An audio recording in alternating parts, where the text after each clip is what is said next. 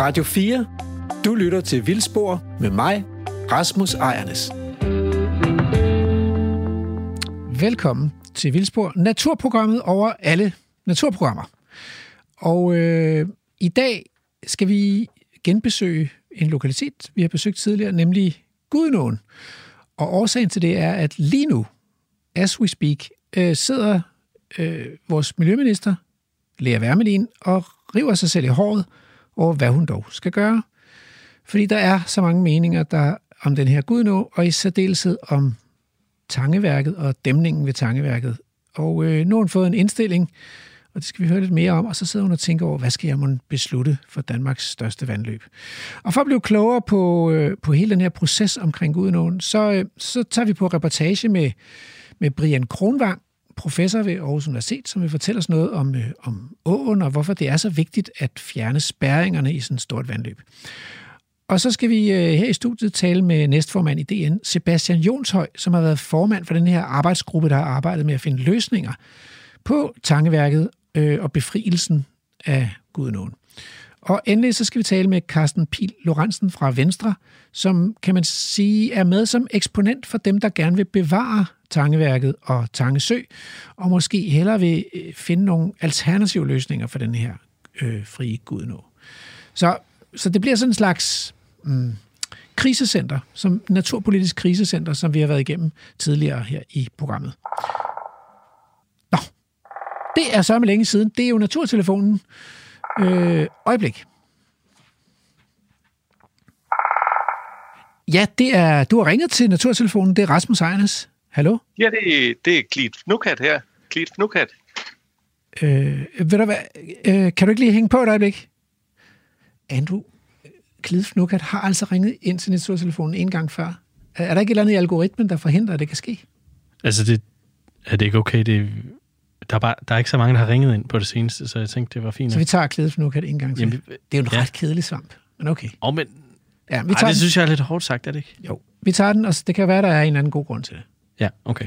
Ja, jamen så er jeg her igen. Øh, det er jo bare fordi, jeg kan huske, at øh, jeg har jo talt med dig en gang tidligere i programmet. Du har ringet ind en gang før. Det er rigtigt. Det er rigtigt. Og jeg var faktisk lige ved at smide på igen, for jeg tænkte, du giver nok ikke at snakke med mig, men øh, det er jo så er det en egen sag, vil jeg sige. Fordi jeg har et godt tilbud til dig. Ja, Nå, øh, ved du hvad, øh, kom bare med det. det. Det er forfriskende, at der er en, der ringer ind. Der, der har været lidt øh, pause i, i naturtelefonen. Jamen, Jamen, jeg har jo godt hørt, at det har været lukket ned, men så tænkte jeg, nu er det op igen, og så skal jeg dele med, melde mig på banen her, fordi du har jo nok læst det der med, at svamp, de kan ræge verden. Og jeg er jo en svamp, så hvad øh, venter du på? Ja, nu er der jo mange problemer i verden, altså klimaændringer og ja, ja. Øh, kulstofkredsløb og kvælstofforureninger, overbefolkninger. Hvad er det for nogle af de problemer, du vil, du vil hjælpe os med at løse? Men jeg, jeg er jo repræsentant for et rige, ikke? men altså, det jeg selv kommer med, det er det der kvæls, eller hvad hedder det, kulstofomsætning. Ikke? Altså, jeg har jo godt lagt mærke til, at selvom vi egentlig havde en god snak sidste gang, det oplevede jeg i hvert fald, at jeg ligesom kom med nogle pointer. Men jeg synes, du hænger fast i noget, Rasmus, med, med der skal nogle store dyr ud og æde noget førn og sådan noget. Altså, det kan godt være, at de er meget søde, de der dyr, men svamp er bare fingre. Det, det, vi kan altså omsætte den der kulstof på en meget mere bæredygtig måde. Nå, nå. Så, så hvad er det, du foreslår lige her? Altså, at de store pattedyr, at vi alligevel skal droppe det der uh, rewilding? Ja, eller prøv, at høre, prøv, lige at, prøv lige at tænke på, hvor besværligt det er, man skal sætte hegn op, og man skal have nogen til at holde tilsyn, hvis man ikke vil have, at dyrene skal dø, og så kommer der alle mulige dyreværn, det gør der. der siger, at der er noget galt. Ikke? Det er pisse svært. Og det er, jeg siger bare, at det er en forretningsmodel. Den er so last year svamp kan noget, der er meget mere moderne. Vi kan ordne, altså, måske med lidt førneklipning, så ordner vi det der førne. Og vi kan måske køre det ind i nogle bioreaktorer, ikke? og lave nogle meget mere nyttige ting af det, som vi alle sammen kan få glæde af, eller alle de mennesker kan få glæde af. Fordi, og så selvfølgelig Klit Fnukhat og nogle af mine, øh, mine gode venner, som også kan det der med at omsætte noget kompleks kulstof til noget, der er meget mere nyttigt. Ja, Jamen det, så, så den model, du foreslår, det er simpelthen, at vi dropper hegnene og de store pattedyr i nationalparkerne, og så, og så lader vi, øh, lader vi det der kulstof falde til... Vi lader det bare falde til jorden, eller øh, hvad, hvad skal vi gøre? Skal vi gøre noget særligt, eller? Jamen, vi, vi kan ud, altså nu er vi jo i en første snak her. Jeg synes, vi skal udvikle nogle koncepter. Ikke? Man kunne jo starte med at, at klippe det med nogle store maskiner, og så køre det ind i nogle bioreaktorer, ikke? Hvor, hvor nogle andre svamp, de kunne lave det til noget nyttigt, til noget brændstof eller et eller andet. Okay. Øhm, så fik man ligesom de der dyr, altså det er jo skibesværligt, og de fleste af dem er jo udøde, ikke? Altså, der er jo ikke, øh, der er jo ikke nogen urokser mere. Altså- de er døde. Ja, de er uddøde. Ja. ja. Hvad hedder det? Men, men det vil sige, at du taler på vegne af hele svamperiget simpelthen. Det, du ringer ikke Nej, det vil jeg ikke sige. Det vil jeg ikke sige, fordi Nå. jeg har, der er nogle, der er nogle, nogle, lidt, øh, nogle typer, som ikke rigtig er fuldt med tiden. Altså, der er sådan noget som gydningssvamp. Dem, de brokker sig jo lidt over, at, at de får jo så, de ville jo sgu gerne have de der store dyr ude, ikke? Fordi så kunne de leve på de der lort. Men altså, hvad skal vi med dem? De kan jo ikke noget. Altså, hvad kan de give dig? De kan sidde der med deres små apoteser og skyde nogle sporer op i luften, og så er der nogle andre, så er der nogle køer, der skal komme og de der sporer, og så kommer de ud og, og vokser på nogle andre lort. Hvad skal vi med det? Altså, vi kan det her meget bedre. Det der biodiversitet, det, det er jo dybest set kun for sådan nogle nørder som dig. Så, så du er altså en, et svamp, der ringer ind på naturtelefonen og foreslår, at, at, at vi egentlig ikke kan bruge det der biodiversitet til noget særligt. Er det det? Det er jo, det er jo lidt, er lidt usædvanligt. Jo, ah, det, der, der tager du den for vidt, ikke? Men, men mange af de der truede arter, hvad Ja. skal vi med dem? Hvad skal vi med dem? Vi kan klare os med sådan nogle små, smart nogen som mig, som... Altså, vi- altså ja, der er mange svamp. Altså, der er jo tusindvis af svamp, men de tusind af dem, de kan, de kan alt det, du har brug for i, et moderne samfund, vil jeg sige. Og resten, det er bare tilsætning. Det er bare sådan, at man kan gå og sige, øh, er det en fin svamp? Men altså, hvad er der egentlig i det, når det kommer til stykket?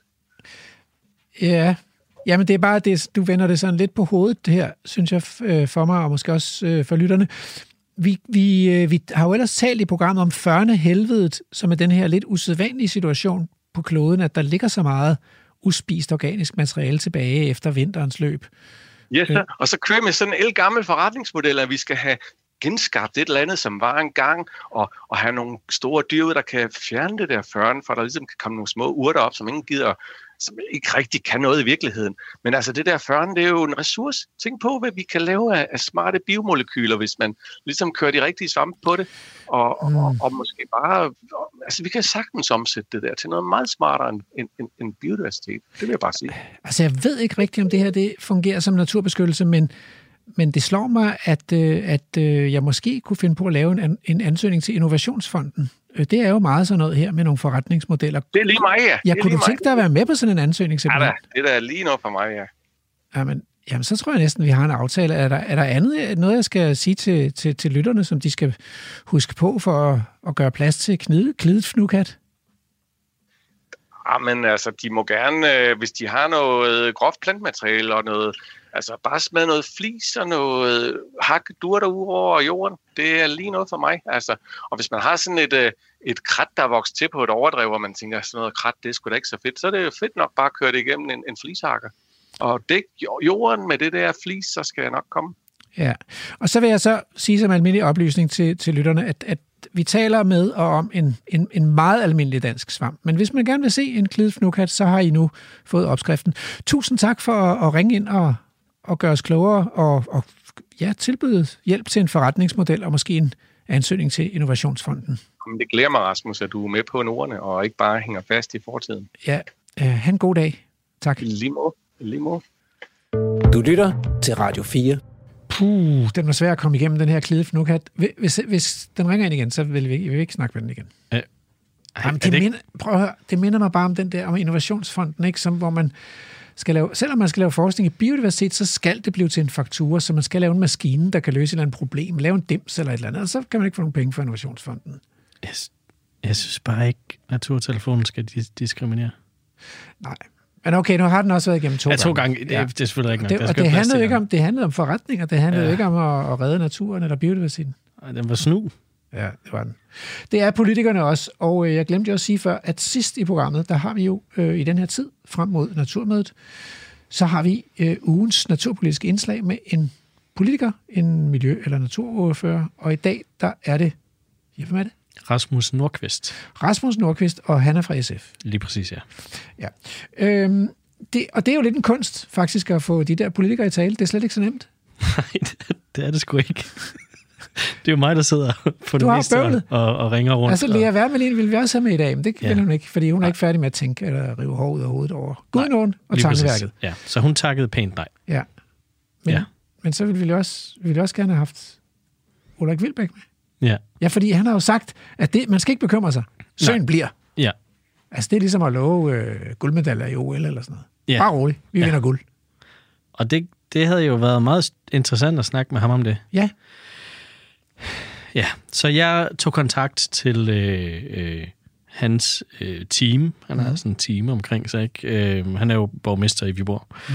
Og øh, så fik jeg... Øh, eller jeg ringede først til dem, det gør jeg altid. Det er meget nemmere, jeg ringer altid først. Så Ja. fik jeg at vide, øh, kan du sende os spørgsmålene på en mail? Det er sådan en meget passende øh, måde, vi gør det på. Jeg ringer og siger, vi vil gerne snakke med den og den.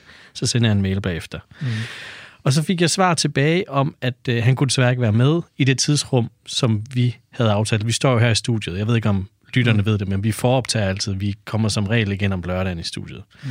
Så øh, det kunne ikke lade sig gøre. Og så tænkte jeg, vi, vi, vi vil rigtig gerne have Ulrik med. Så jeg skrev til dem og sagde, vi kan godt strække vores studietid med en time.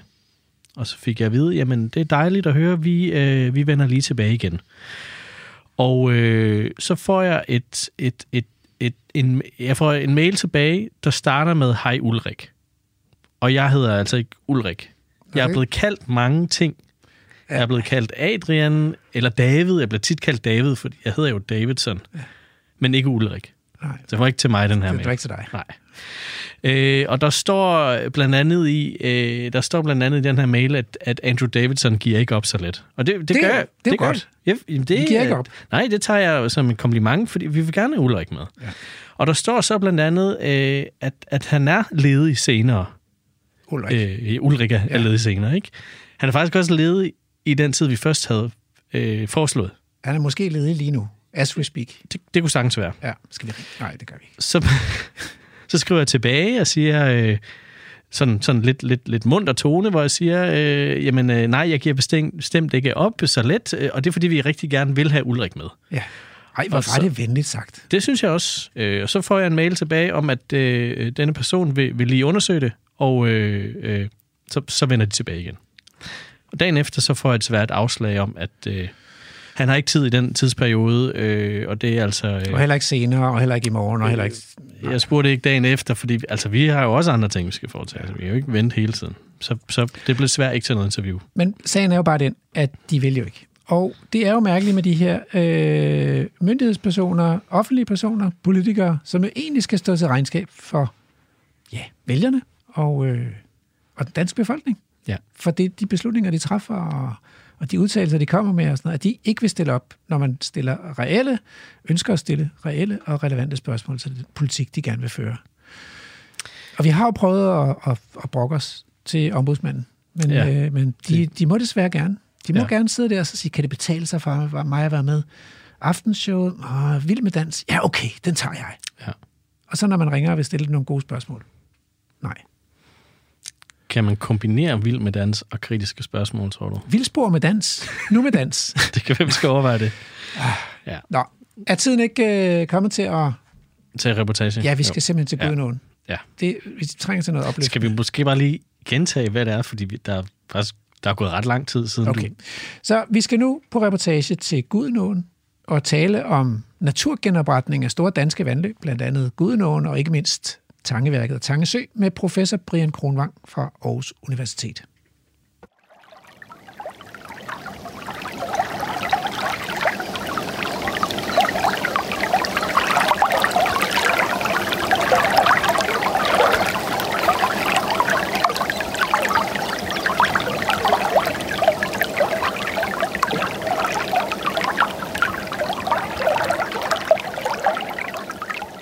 Det er mig, der er Lærke Sofie Glerup. Og lige nu er du på reportage i Vildspor på Radio 4. Ja, velkommen øh, udenfor på feltreportage. Vi er i dag øh, taget øh, ind i det centrale Midtjylland, ind til øh, Gudenåens udspring, eller i hvert fald et lille stykke derfra. Så vi står altså ved, øh, ved begyndelsen af Gudenåen, hvor den øh, faktisk lige så stille risler afsted. Måske kan I, øh, I høre det i mikrofonen også. Og i dag skal vi øh, tale om Gudenåen, vi skal tale om vandløb og øh, om vandmiljø. Det skal vi sammen med professor Brian Kronvang fra øh, Aarhus Universitet. Velkommen til programmet. Tusind tak. Dejligt, du vil være med her i dag. Det kan være, at vi lige skal starte med at få dig præsenteret lidt mere med det, med det forskning, du laver. Hvad, øh, hvad arbejder du mest med? Altså, jeg er som sagt professor ved Institut for Bioscience Aarhus Universitet og har forsket i, ja, i 35 år snart. Og lige det her vandløb, vi står ved, var jeg med til at få genslynget for 25 år siden. Så vi fik et, øh, en fin lille bæk med gode levesteder for planter og smådyr øh, og fisk. Men ellers øh, har jeg forsket meget i netop samspil mellem, hvordan ser oplandet til sådan et, et vandløb ud, og så kvaliteten, både vandkvaliteten og det liv, som der nu er i, i vandløb og omkring vandløb. Og lige nu der arbejder vi meget med forskning i, i vådlægning, altså vådområder, og lave vådområder, altså hele ådalen, der skal være våd, sådan så at, at vandløbet får en, en naturlig hydrologi, som den havde for måske 150 år siden, og har et samspil med ådalen. Så det er det, vi er meget forsket i nu, det er sådan nogle, øh, øh, at prøve at lave det naturligt igen, vores landskab. Ja, som du lige sagde, så, øh, så har det område her været udsat for en, øh, en genslyngning, kan man sige. Øh, hvad, hvad, hvad, hvad er historien med, med lige præcis den her del af Gudenåen? Altså, vi så cirka 1 km fra udspringen af Gudenåen, og det er jo så her, den starter sin rejse mod øh, Randers Fjord, som den rammer øh, om ja, 160 km nordpå. Så det her vand, vi står ved nu, der risler sagte afsted, det skal så løbe hele vejen herfra og 160 km øh, ud til Randers Fjord. Og det tager sådan cirka et halvt års tid, inden de her vanddråber øh, er nået ud i fjorden. Og så undervejs, øh, der, der udgør det jo levesteder for, for planterne, øh, der gror i vandløbet, og for fiskene, øh, der tilbringer deres liv, og også dem, der kommer op fra fjorden og skal gyde, der hvor der ligger øh, gydegrus. Og så for alle de insekter, der lever øh, i vandløbet, som er, er fødegrundlaget selvfølgelig for, for fiskene. Før øh, restaureringen, der løb bækken her i en grøft, kan man sige, lige tværs gennem øh, den her lille øh, snævre ådal. Og det var simpelthen landmændene, der på et tidspunkt besluttede, at, at de ikke ville have sådan en naturlig bæk med naturlig hydrologi, men de ville have afvandet jorden. Så I kan se, hvor, hvor smal den er, måske kun 100 meter bred. Men alligevel har det gjort den her kæmpe indsats at, at grave vandløbet lige og uddybe det, for at kunne øh, få græsning og få høslet hernede på, på engene, og måske endda har de haft lidt korn øh, i ny og næ. Men det viser bare, hvor meget øh, den danske landmand har, har udnyttet arealerne. At, at selv i så små ådale som den her, vi står i, der har man faktisk gjort en indsats for at dræne den.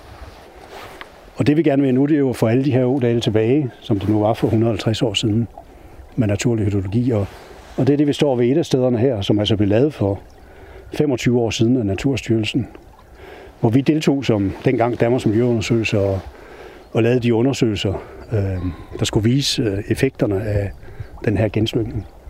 Så der er lavet tusindvis af projekter af den her type i Danmark nu, af kommuner og tidligere andre. Så vi er på vej, men der er langt endnu, inden vi har fået alle vandløb i en god kvalitet. Ja, for det, hvordan ser det generelt ud med vandløbene i Danmark, øh, som vi tager sådan fra dags dato? Kvalitetsmæssigt er, er det måske øh, halvdelen af den, der, der er i en god, tilstrækkelig god kvalitet i forhold til de vandplaner, vi har. Der er jo sådan EU's øh, direktiv, der skal være, at alle vandløb i Danmark, der er omfattet af vandplanerne, skal opnå en god økologisk kvalitet. Altså forstået, at der skal være gode levesteder for planterne, vi står og kigger på, og for fiskene, der svømmer herop, og dem, der lever her i vandløbet, og, og for de insekter og, og snegle og muslinger og orme, der lever øh, på bunden af vandløbet. Så cirka halvdelen. Så der er seks år til at nå at få den anden halvdel i en god tilstand. Det når vi nok ikke, men vi kommer et skridt på vejen hele tiden. Og der er ligesom en tendens i samfundet nu til, at, at nu skal der nås nogle mål til 2030, det ved I. Både i forhold til klima, som er selvfølgelig er blevet sat højst op nu, men der er jo også hele biodiversitetsmålet. Øhm, og, og det hjælper også vandløbene, at folk har fået øjnene op for, at, at vi har brug for noget mere øh, natur og noget mere øh, biodiversitet ude i landskabet. Og det, det er der virkelig her. Er som sagt noget, der blev lavet for 25 år siden. Mm. Ja, især vådområderne er jo sådan kommet meget øh, på folks læber, og meget af det, der sådan har været i fokus. Hvad, hvad er vigtigheden af sådan at, at tænke på den naturlige hydrologi sådan i hele området, ikke kun på sådan, hvordan selve åen forløber, men også alt det omkringliggende? Altså vådområderne har, har vi forsket i i de sidste også cirka 30 år, der hvor jeg kommer fra, fra Institut for Bioscience. Og det vi startede med, det var ligesom, at, at de skulle hjælpe os med at, at komme af med nogle af, af restprodukterne fra landbrugsproduktionen, nemlig nitraten. Så det er ligesom landskabets nyre, de renser det vand, der løber gennem den, og fjerner øh, kvælstof og tilbageholder fosfor. Øh, så, så, så vi har faktisk i, i de sidste 25 år lidt genoprettet vådområder for, at de kan hjælpe os med at rense vandet, så vi kan beskytte vandløbene, og især fjorden, for at få for meget øh, kvælstof ud, der giver øget algevækst og grønne figurer og fiskedød. Så det hele starter jo ja, helt heroppe, hvor vi står nu. Øh, så her kommer ikke noget kvælstof ud. Øh, jeg vil tro, at koncentrationen i, i den her lille bæk er ekstremt lav, for I kan se, at der er jo ikke noget intensivt landbrug i så langt øjet rækker. Tværtom, der er et landskab, der måske er, som det så ud for 200 år siden. Så ingen øh, kan man bruge til både at beskytte vandløb, altså med det der med, at de fjerner stoffer, men, men man kan også buffe vandmængderne. Altså vi har nogle problemer med oversvømmelser samtidig i, i byer og nedstrøms. Mm. Og der kan jo ligge meget vand på sådan en eng, når det regner kraftigt. Hvis den går over sin bred, den her lille bæk øh, eller en større å, så opsamler den og, og gemmer på en masse vand, der så frigives senere langsomt. Og så redder vi måske Silkeborg for oversvømmelse eller Bjerringbro, eller hvor den nu er henne. Og så opsamler den kulstof, ikke mindst. Når den er våd, øh, så bliver de her planterester, øh, når de dør hen, og, og rødderne for planterne på engen, de bliver ikke fuldt omsat. Så det kulstof bliver pakket ned i jorden. Og det er jo CO2, øh, som bliver suget ud af luften af planterne, som bliver gemt i vådområderne i de næste tusind år, eller længere. Så lang tid det får lov at stå uden dræning. Så, så den har alle facetter, faktisk, øh, de her vådområder og ingen, der kan hjælpe os. Øh, plus der er selve biodiversitetsaspektet. Øh, fordi man får en mangfoldighed af planter. Altså når man har de her mosaikker af, af dels meget våde områder, lidt tørre områder, så får man også en mosaik af plantesamfund. Og det er jo antallet af arter, der bestemmer biodiversiteten. Så, så det er super. Altså det kan hjælpe os næsten med alt. Ja, det lyder virkelig som om, det er, er løsning på mange, ja. mange problemer i forhold til, hvad, hvad man har kunne få ud af det ved at, at strømligne den her å på det her lille stykke og få lidt, lidt ekstra jord til marker. Hvad øh, sådan selve, selve åløbet hernede, hvad, hvad er det for nogle øh, ting, man gerne vil opnå med det? Nu, nu snakker du lidt om diversiteten ude på, ja. på vådområdet. Hvad med selve diversiteten nede i, i åløbet? Altså i vores øh, bække og åer og, og store floder, ligesom Gudnåen bliver til en Randersfjord, ja, der, der er det vigtigt, at, at vi har mange forskellige levesteder.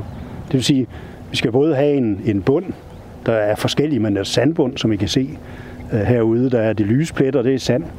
Og så ligger der noget grus, øh, lidt små øh, sten og lidt større sten.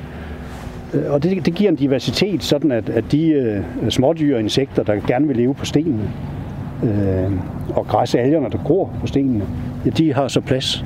Øh, mens dem, der gerne vil øh, store fisk gemme sig i nogle lidt dybere huller, der er så ikke så mange af her, ja, ja de kan også finde øh, steder at, at gemme sig og, og spise. Og så ikke mindst de øh, ørreder, øh, der skal øh, trække op og gyde, Ja, de har jo faktisk gydegruset, der ligger her lige foran os. Så de kommer op der i efterår, øh, tidlig vinter, og lægger deres æg nede i gruset. Og så går der øh, 400 grader dage, to-tre måneder inden øh, yngen kommer op. Og, og de kan så finde levesteder, fordi øh, bækken her, den slynger sig rundt. Øh, så de kan også finde gemmesteder, ellers bliver de et af, af hejren eller øh, andre fisk. Mm. Så altså alfa og omega, det er, at man får en diversitet, som vi kan se, vi står overfor her. Med planter og grus og sand øh, og forskellige strøm i vandet. Det er et godt sted for alle de organismer, der lever i bækken og jorden. Ja. Så det er det, vi gerne vil. Mm. Ja, som du siger, så er der jo virkelig meget øh, forskelligt at se herude, både sådan med plantevækst og, og grus, og det helt bare sand. Ja.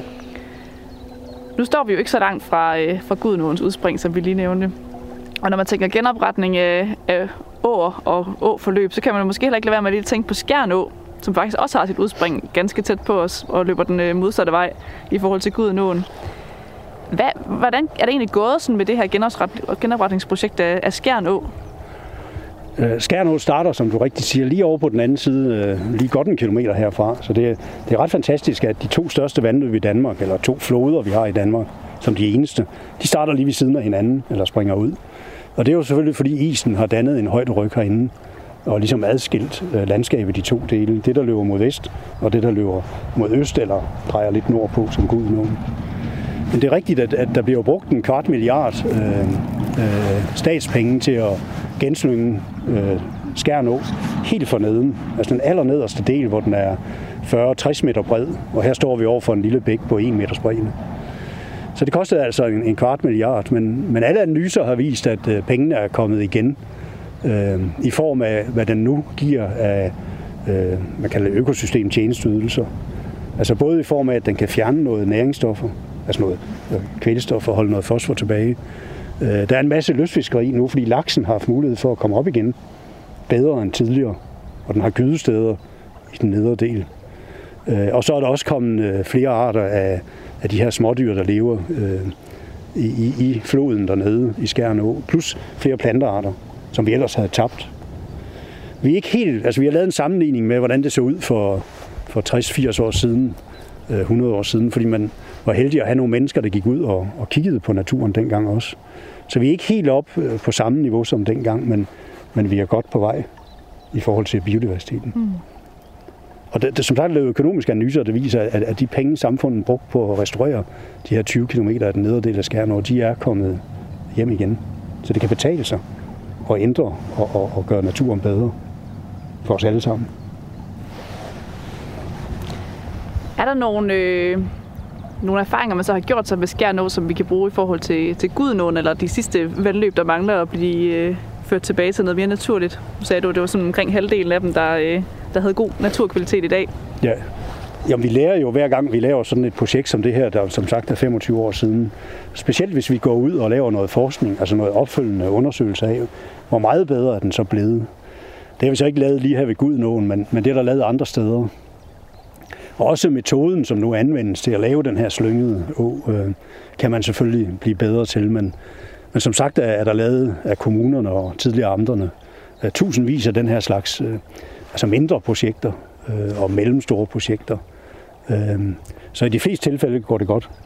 Øh, man skal bare passe på, at man, man ligesom bruger naturen som forbillede. Altså det vil sige, de øh, naturvandløb, vi egentlig har i Danmark som spejlbillede. Øh, der er set eksempler på, at man har puttet alt for meget grus og sten ud. Og så har man lavet sådan en beton- eller stenørken, øh, hvor man ikke får de her patches, øh, vi står og kigger på med sand og grus og sten og planter. Så, så, så selvfølgelig skal man... Øh, det er gået galt nogle gange. Men i store hele er, er det vejen frem. Og kommunerne får jo penge af staten til i de her vandplaner, øh, der lægges fra statens side, Øh, der skal gennemføres i en seksårig periode. Og vi står over for vandplan 3 nu, der starter i 2022 og løber til 2027.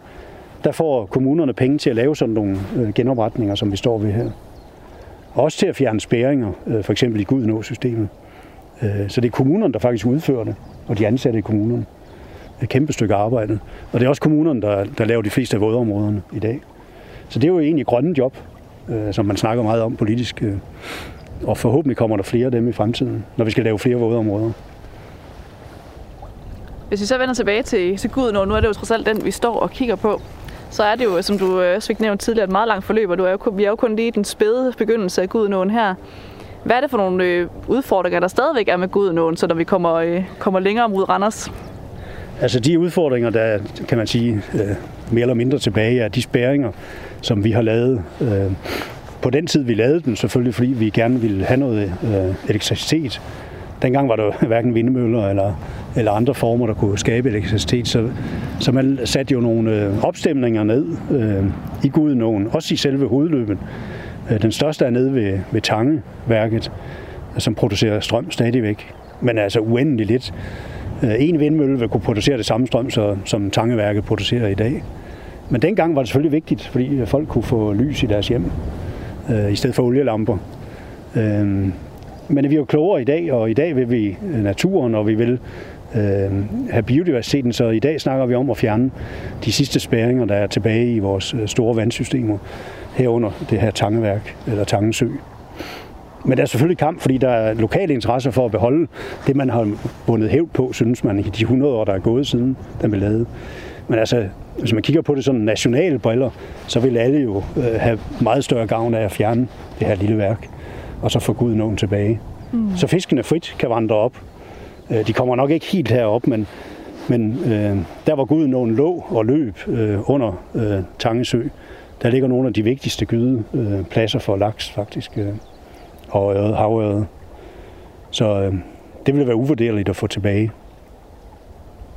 Der ligger en spæring mere øh, her, ikke så langt fra, hvor vi står, øh, Vestbirk øh, kraftværk, som faktisk i år øh, formentlig vil blive fjernet.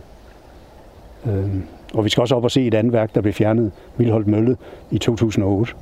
Så efterhånden er man ved at få åbnet. Den sidste prop, det er den, der er næst længst ned i Gudenåen, desværre. Den spærer jo for det hele. Så vi bruger en masse penge på at åbne hele vejen herop, men, men vi har stadigvæk øh, stopklodsen dernede. Ja, så det er faktisk næsten det værste at have den, øh, Det er det, have den sidste. Ja. Og den skulle vi selvfølgelig måske have startet med at fjerne. Det ville man normalt gøre. Men altså, diskussionen er der stadigvæk om, hvad man skal gøre. Øh, men det, det er klart vigtigst at, at få fjernet den, som får Gudenåen tilbage på bunden af søen. Øh, så får man også renset op øh, øh, de materialer, der har lagt sig nede på bunden af søen, hvor der er noget tungmetaller i. Øh, det er sådan, at Tangesø forurener øh, Gudenåen nedstrøms, altså har en påvirkning på Gudenåen mange kilometer nedstrøms, så den ikke er i god kvalitet. Altså på grund af søen. Mm. Og på grund af måske nogle af de tungmetaller, der kommer fra det sediment, som, som er gemt dernede fra papirproduktionen i Silkeborg gennem mange år. Så, så, så to fluer med et smæk. Vi kan få renset op, ligesom man gør med de her deponier, øh, jeg måske har hørt om. Kærgårds, Kær, Plantage og øh, ude ved øh, høften ude ved Harboøre Tangen. Altså efter gamle. ja, det var Kviminova, der forurenede mm. derude. Så det var på tide også at få renset op øh, i Gudenåen, kan man sige. Så vi både får en, en, en flot Gudenå og flod nedstrøms, ned mod Randers Fjord, og fiskene kan komme op og gyde, og, og de unge fisk kan trække ud igen til fjorden. De skal jo ud og leve ude i havet, øh, laksen og havørden, når de bliver lidt større. Ja. Men som jeg har hørt debatten, så er det netop nogle af de her tungmetalaflejringer, som folk er lidt bange for, at det bliver, der bliver blottet, når, når søen forsvinder. Hvordan skal man tænke om det i, sådan, i det omgivende land øh, ved siden af der, hvor, hvor åen så kommer til at løbe? Jo, men det, det man skal, det er, at man skal... Øh, de steder, hvor, hvor det er forurenet, og man er over grænseværdierne for, for tungmetaller i cement, der kan man selvfølgelig ikke genbruge det øh, og køre det ud på marker, eller, eller bruge det nede i ådalen. Der er man nødt til at, at flytte det til deponier, ligesom man gør. Altså man, man offrer jo 100 millioner på at rense op andre steder fra fortidens synder. Altså Kærsgaards Plantage og, og Harboøre Tange sætter man i gang nu. Så, så, så det her sediment, det meste af det vil formentlig ikke være så svært forurenet, at man ikke kan genbruge det. Øh, estimatet er, at der ligger 3 millioner kubikmeter sediment aflejret for de 100 år på bunden af søen, som skal øh, flyttes. Og et af forslagene det er faktisk at, at bruge øh, sedimentet til at danne et nyt landskab. Altså at lave nogle bakker, så man kan bibeholde en lille del af Tangesø op mod Ansby, så man slår to fluer med et smæk. Altså borgerne får stadigvæk en lille sø, godt nok, øh, jeg tror 200 hektar, øh, hvor den er ligesom blevet øh, øh, bygget op af, af det øh, sediment, der ligger nede på bunden af søen, som selv er sammen sammen, der er kommet fra Gudenåen i de 100 år. Og så får man den øh, gamle Gudenå tilbage nede på bunden af ådalen. Men, men der skal vi så ind og lave et nyt landskab, kan man sige. Men, men det vil også være flot. Det vil blive et overdrevslandskab nede i ådalen. Øh, det vil kunne tilfredsstille alle jo. Altså borgerne i Jans mister kun halvdelen af søen. Så vi stadigvæk kunne sejle og hvad de ellers ville. Og der er jo masser af søer i Gudenåsystemet i forvejen, så vi har ikke brug for Tangensø, kan man sige. Sådan for alle i hvert fald. Der er jo nogle tilstandsvurderinger for de det stræk her. Mm. Øh, og der er den faktisk i god økologisk kvalitet, heldigvis. altså jeg har haft lidt problemer i forhold til øh, planter og, og de der smådyr, der er så vigtige. Men, men fisken, der er den ikke i god kvalitet. Og det er formentlig, fordi der er opstemningen tilbage. Altså ikke tange, fordi det er for langt nede, men, men den vi skal op til, altså, eller køre forbi øh, Vestbjerg, som kommunen har planer om at fjerne. Mm. Øh, Horsens Kommune øh, vil, vil begynde fjernelsen måske i år. Og så, så bliver der åbnet op herop til os. Og det, og det vil være sådan nogle søger, der trækker op øh, og gøde. Om de når helt herop, det kan man måske tvivle på. Mm. Altså, for der er ret langt ned til Mossø. Ja, der er det et godt stykke. Der er et stykke ned, ja. Mm. Jamen, jeg synes næsten, vi skal prøve at, at køre langs øh, Gudenåen og se på noget af det her, øh, nogle af de her projekter, der har været foretaget tidligere. Ja. God idé. Det gør vi.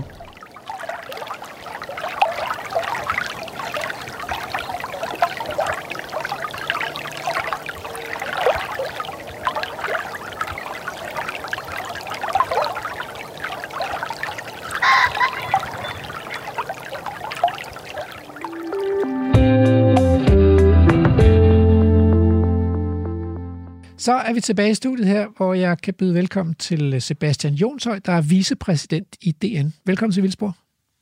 Tak skal du have, Rasmus.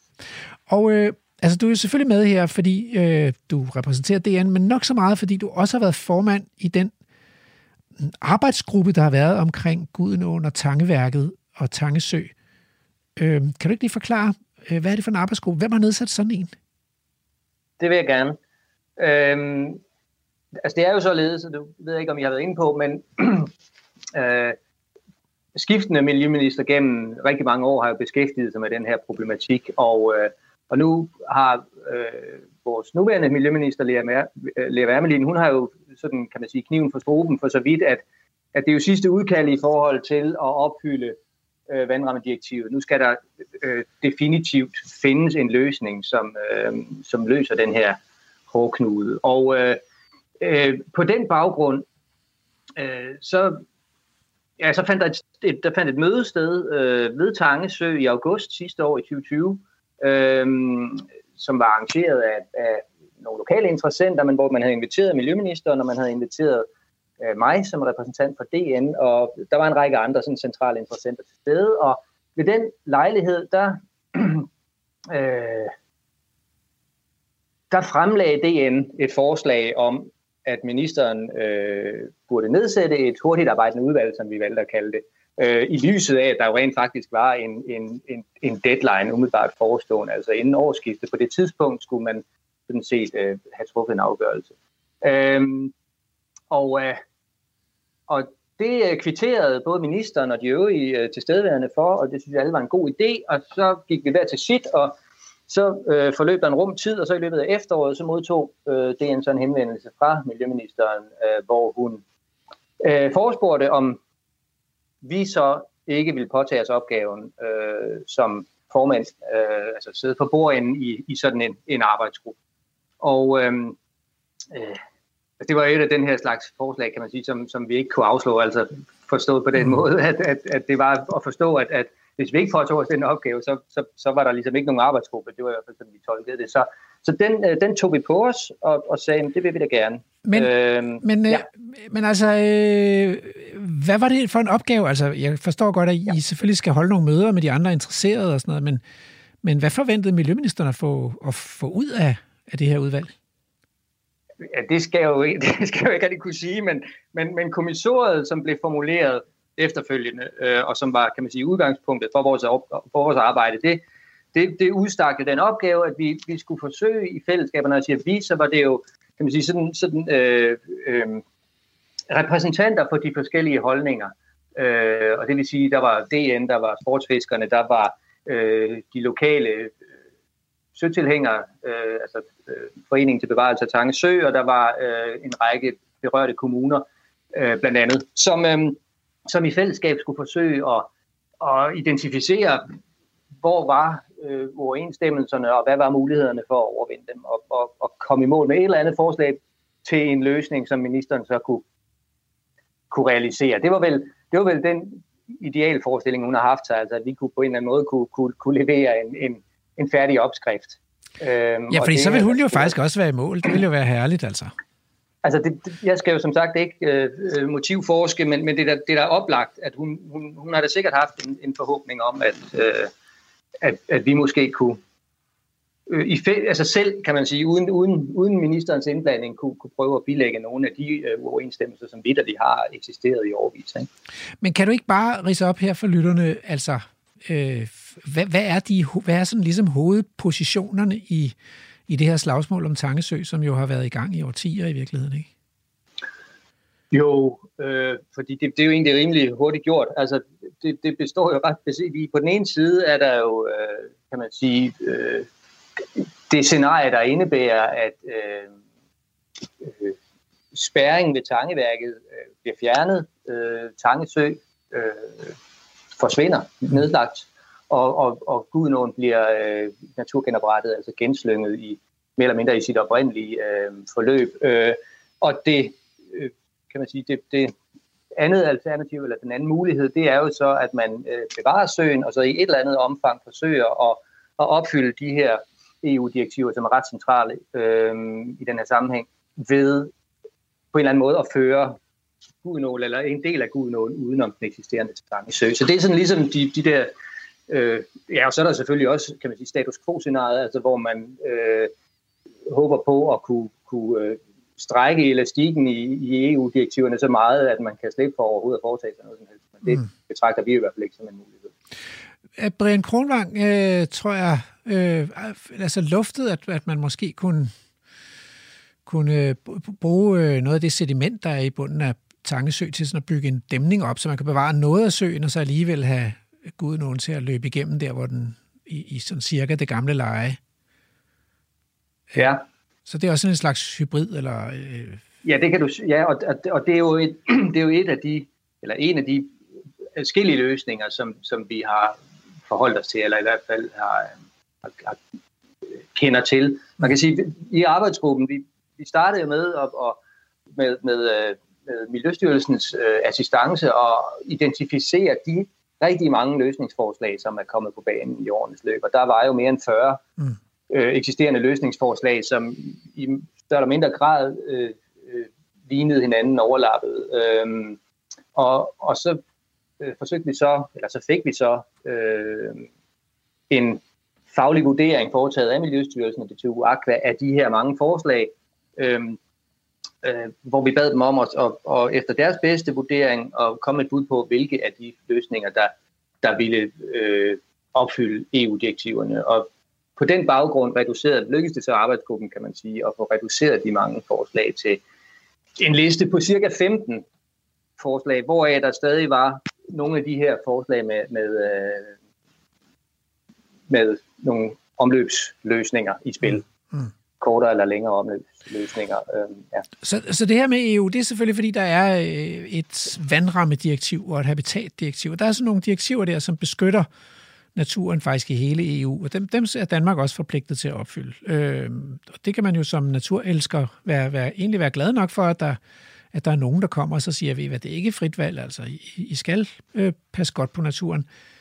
Øhm, men, men de der forskellige positioner, som du har nævnt nu, øhm, kan man sige noget om, hvem er, hvem er for, at Gud nogen skal slippes fri, og hvem er for at bevare status quo? Er der sådan et, et altså jeg gætter på fiskerne, fordi det kunne vi også høre på Brian Kronmang i reportagen.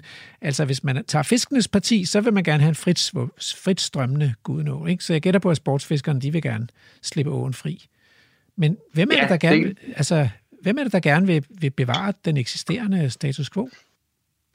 Jamen, det er jo... Øh, det, det er jo... Ja, det, det vil være forkert at sige, at det er de lokale bosiddende, fordi det tror jeg ikke på, at man kan skære dem over en kamp på den måde. Men, men det er typisk, kan man sige, lokale interessenter, øh, øh, primært repræsenteret ved, ved den øh, forening, øh, primært af lokale bosiddende, som, som kalder sig Foreningen til Bevarelse af Tangesø. De, mm.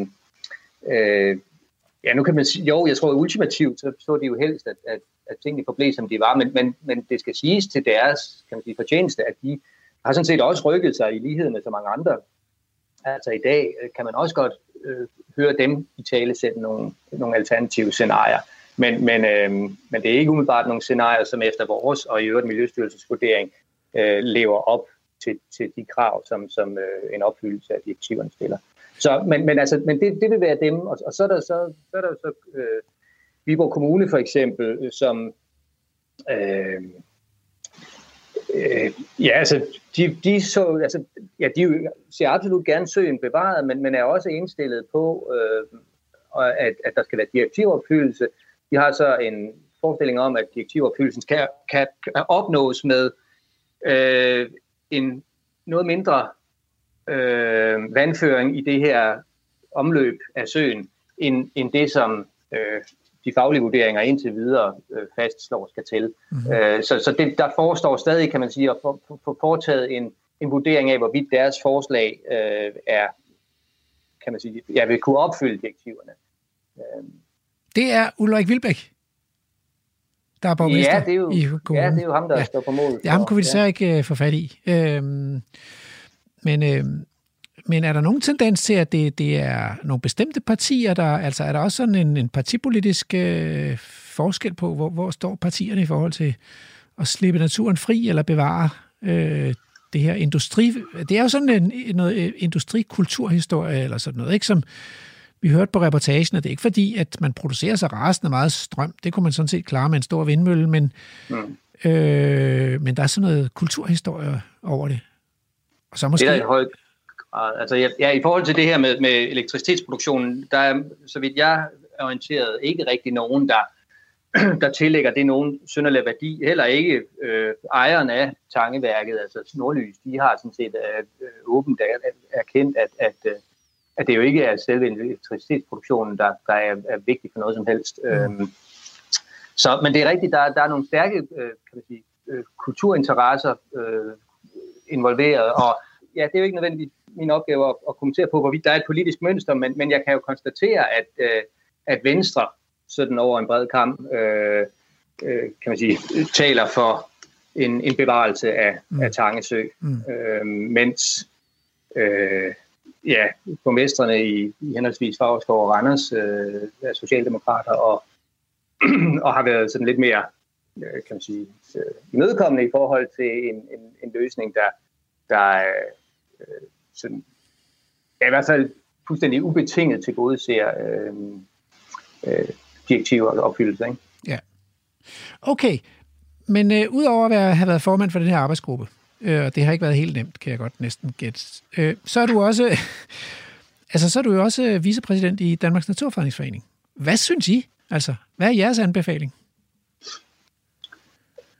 Vores anbefaling, øh, den baserer sig sådan set på en, på en, øh, en klart formuleret øh, beslutning, der er truffet i vores hovedbestyrelse for nogle år tilbage. Øhm, og, og den går på, at, at vi stadig ser idealscenariet. Øh, det er en genslyngning af Gudenå, altså en naturgenopretning, øh, med den uundgåelige konsekvens, at Tangsø bliver nedlagt. Mm. Øhm, men vi har så, kan man sige, indtaget den pragmatiske position, at vi, øh, vi siger, at, at så frem der faktisk peges på en anden, altså så der bliver valgt en anden politisk løsning, så er vi indstillet på og, øh, og, og sådan konstruktivt gå ind i drøftelserne omkring alternativer, og det vil sige øh, en eller anden form for omløbsstryg. Mm. Øh, men, men, øh, men inden, kan man sige,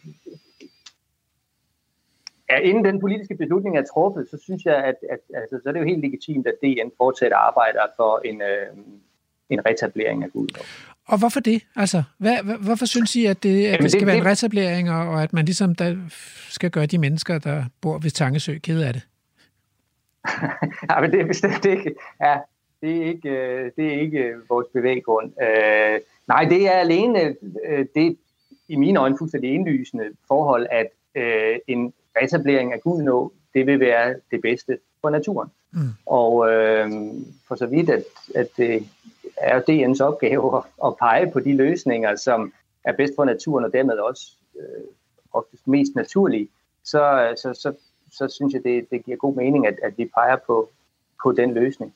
Øhm, og det er, jo, det er jo simpelthen fordi, at, at, at det vil jo være på den måde, der er man ude over alle mulige tekniske øh, krumspring i forhold til at, øh, og, øh, og, øhm, og omgå spæringer osv. Altså, så, så får åen frit løb og får mulighed for selv at, og, og skabe de gunstige forhold, som naturen fortjener, uden ja. at vi kan man sige, opstiller nogle kunstige forhindringer for det. Så er vi ude i noget nature-based solution her, og vild, vild natur. Øh, ja. Øh, men, men altså, den situation kan man jo komme ud i mange steder i Danmark, hvor man ved at lave naturgenopretning, så må man sige farvel til noget, noget eksisterende øh, eller en bestemt måde, naturen har været på, eller nu står vi og skal lave vildere naturnationalparker, og vi har haft øh, diskussionerne i Moskov, Vildskov og sådan noget, og så, så er der nogen, der synes, at det er ærgerligt, at naturen skal forandres. Hvordan kan man, hvad for en målestok skal man bruge, og hvad for en vil I bruge i DN for at afgøre, om, om den nye øh, udvikling er positiv eller, eller negativ? Det er vi ikke, øh, kan man sige, endeligt afklaret omkring, tror jeg. Altså forstået på den måde, der foregår jo løbende en diskussion i DN om, hvad det er for noget natursyn, der ligesom skal, skal guide øh, vores beslutninger. Og, og det samme gør sig gældende i den her sag. Det er jo heller ikke nogen hemmelighed, at, at øh, nogle af vores øh, direkte berørte lokalafdelinger, øh, de, de har øh, i et eller andet omfang divergerende syn på, hvordan den her øh, landes bedst, altså hvilken løsning man når frem til. Øhm, og det er jo også noget, vi er internt løbende i dialog om, jamen, hvordan kan vi i videst mulig omfang øh, respektere vores lokale afdelingers interesser, øh, men samtidig øh, prøve at finde en løsning, som, som øh, kan man sige, tager udgangspunkt i det forhold, at det her er en national problematik. Ved du hvad, det blev det sidste ord. Sebastian Jonshøj, øh, vicepræsident i Danmarks Naturfredningsforening. Tak skal du have, fordi nu er der nemlig nyheder. Radio 4. Du lytter til Vildspor med mig, Rasmus Ejernes. Og i dag handler det om øh, Gudenåen og Tangeværket og Tangesø, og den konflikt, som har været på banen i årtier, og som handler om, at man har opstemmet Gudenåen for at lave strøm. Det er der ikke så meget brug for, men øh, nu er folk blevet glade for den her opstemmede sø, Tangesø, og vil ikke af med den igen. Men det skal man, hvis man vil have en frit strømmende Gudenå. Vi har været på reportage med professor Brian Kronvang, og det skal vi igen. Men, men før, så vil jeg bare lige tage fat i Sebastian øh, Jonshøj, som er vicepræsident i Danmarks Naturfredningsforening. Fordi vi slap lidt bræt i første time, og der var faktisk et spørgsmål, jeg har glemt at stille dig. Øhm, og det er, øh, nu har I afleveret en indstilling til ministeren, men, men hvad står der i den? Øh, ja, altså desværre vil jeg sige, så, så lykkedes det altså ikke øh, at, at være i stand til enighed og pege på nogle specifikke løsningsmodeller. Øh, vi har som sagt øh, barberet øh, brutto øh, antallet øh, ned til 15, øh, og, og så overlader vi det sådan set til ministeren øh, og, og slå sig løs øh, inden for de her 15 forslag, som i hvert fald øh, efter en faglig vurdering lever op til, til direktiverne. Vi har så derimod øh, nået frem til enighed omkring, eller i hvert fald overvejende enighed omkring øh, nogle grundlæggende principper, som hun så, kan man sige, kan tage med ind i sine overvejelser og, og, og øh, lade være øh, medafgørende for, hvilken beslutning hun træffer. Men, men altså i sidste ende, så forbliver det, og det vidste vi selvfølgelig også øh, indledningsvis, så forbliver det en politisk beslutning, og den kan vi øh, af god grund ikke træffe for. Nej, fordi der er simpelthen det er, der er en interessekonflikt, uanset hvordan man vender og drejer det. Ja, altså jamen det er der jo. Øh, og, og så kan det godt være, at hvis hun så går ind og skærer igennem på et tidspunkt og siger, nu er det det vej, vi går, øh, at, at der så vil være nogle parter herunder DN, som, som kan man sige, vil øh, rette ind er det forkert ord, men, men, men som, som i højere grad måske vil, vil, vil, um, vil, vil, vil arbejde for, for den løsning, hun så peger på. Men, men uh, som udgangspunkt, så er der altså stadigvæk nogle ret væsensforskellige uh, holdninger til, mm. til spørgsmålet om løsningen af, af tankesøproblematikken.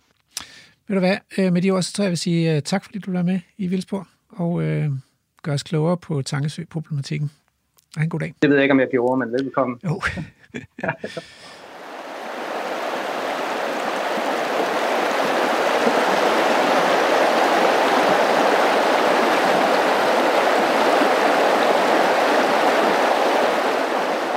Det er mig, der er Lærke Sofie Klerup, og lige nu er du på reportage i Vildspor på Radio 4.